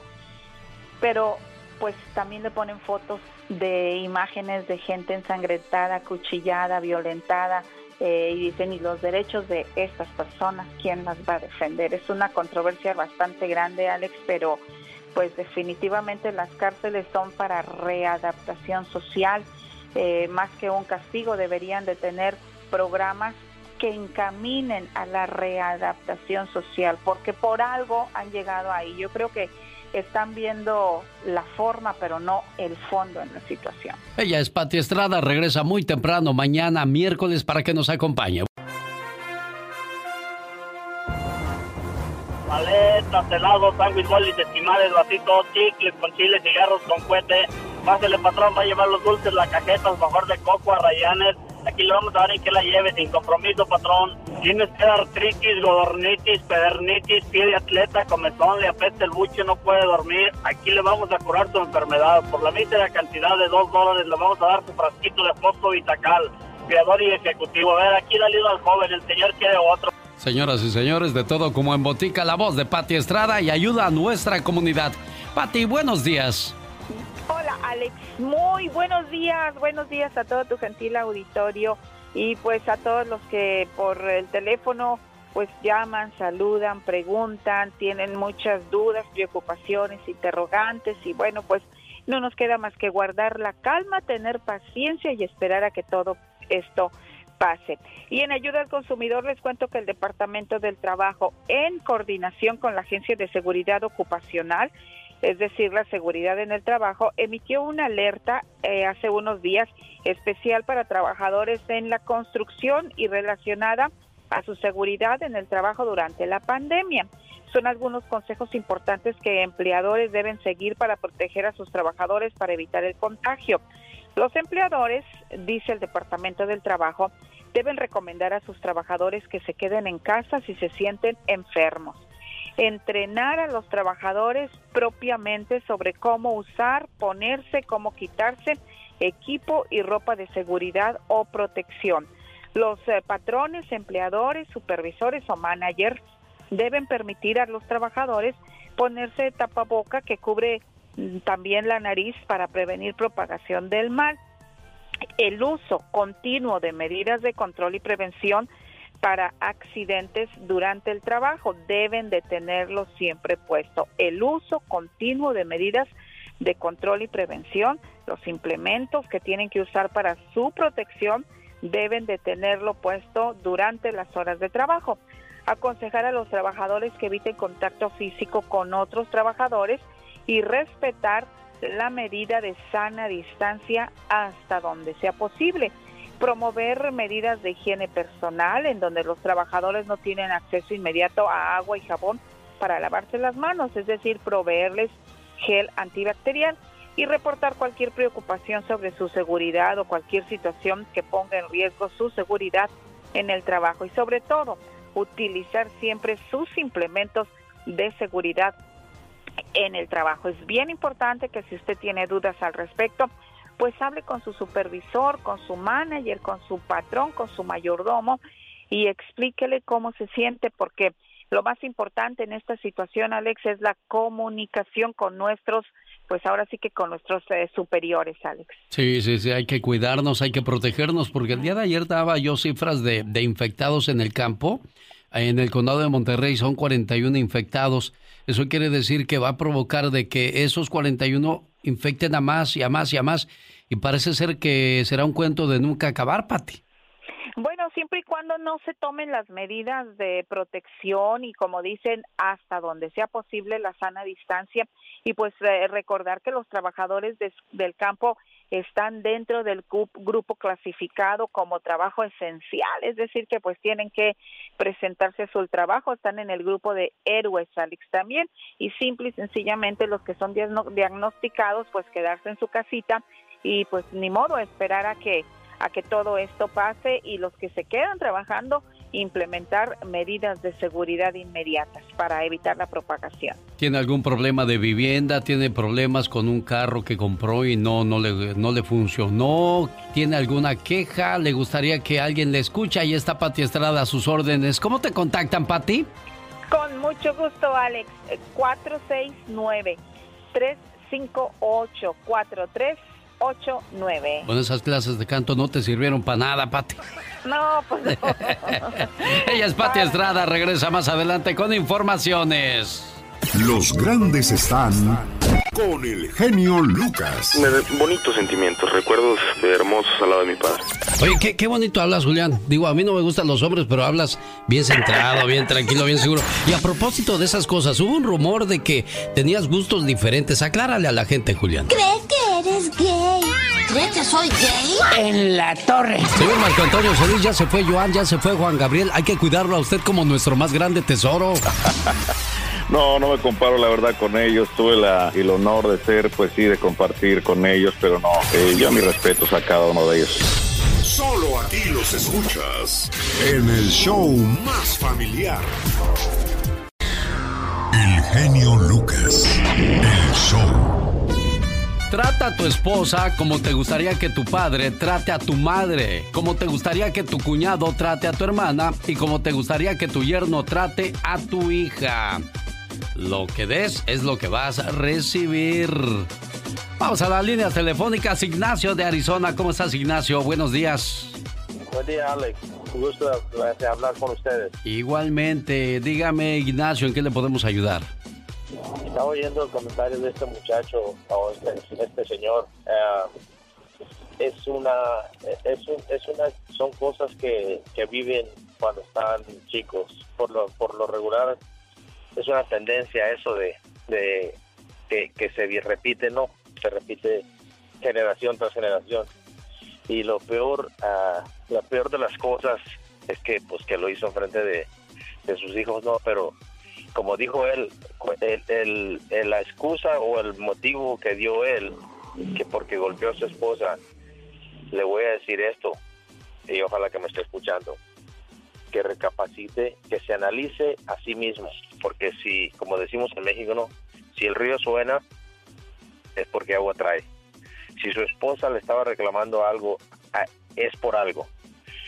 Yo por un tiempo viví en Los Ángeles y, y, no lo digo con orgullo, es como un testimonio de que uh, pues también yo, y, gracias a Dios que, que nunca, yo no viví eso, por por eso es que nunca llegué a ese a ese a ese a esa nunca llegué. Yo, yo veo yo veo a, a, una mujer la veo así la veo como una reina. Una persona que golpea a su esposa yo digo yo yo digo un, un hombre que golpea a una mujer no es hombre. No no no hay excusa para eso. Sí no hay justificación era lo que yo le decía que que él cometió varios errores y va a ser muy difícil que lo, que lo puedan perdonar porque dicen que el que pega una vez vuelve a pegar otra vez. Se le vuelve, pues, desgraciadamente, costumbre. Y tampoco justifico que él lo haya visto en su casa y ahora lo haga con, con, con su esposa.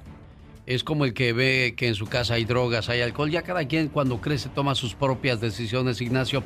Te agradezco mucho tu, tu llamada y bueno, ojalá y María del Rosario también nos esté escuchando Y no importa lo que digamos en este programa, importa lo que tú decidas, lo que tú sabes que quieres, porque muchos de nosotros que vivimos fuera de tu casa podemos dar opinión, podemos dar juicio, pero al final de día, del día tú eres la que sabe lo que quiere y lo que necesita.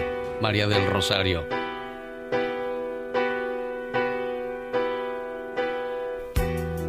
No es mi cumpleaños o ningún otro día especial.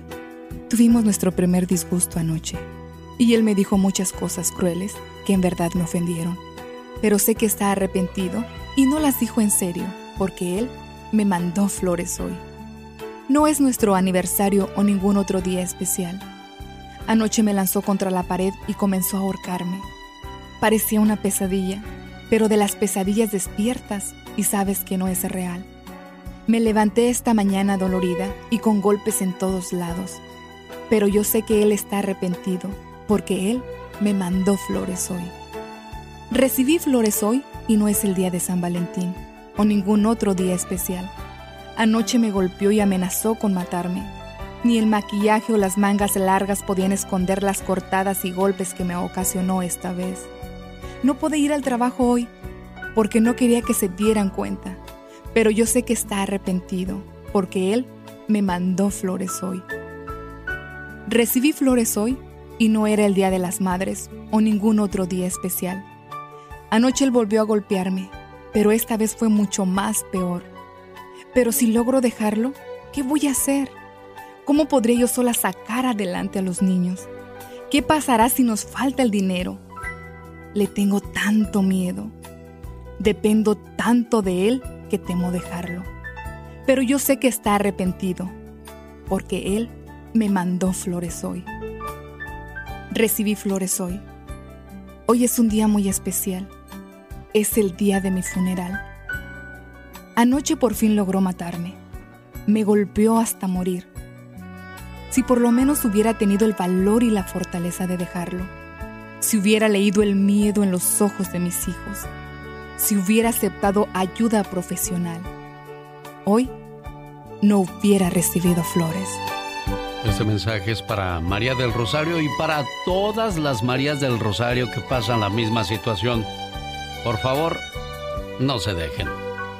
Confianza no es dar contraseñas, mostrar chats o controlar a tu pareja. Confianza es acostarse en paz y saber que tu pareja está en la calle o hablando con cualquier persona, sabiendo que te va a dar siempre tu lugar. De eso, de eso se trata una relación. ¿Qué tal? Buenos días, hoy martes, te saluda. El genio Lucas.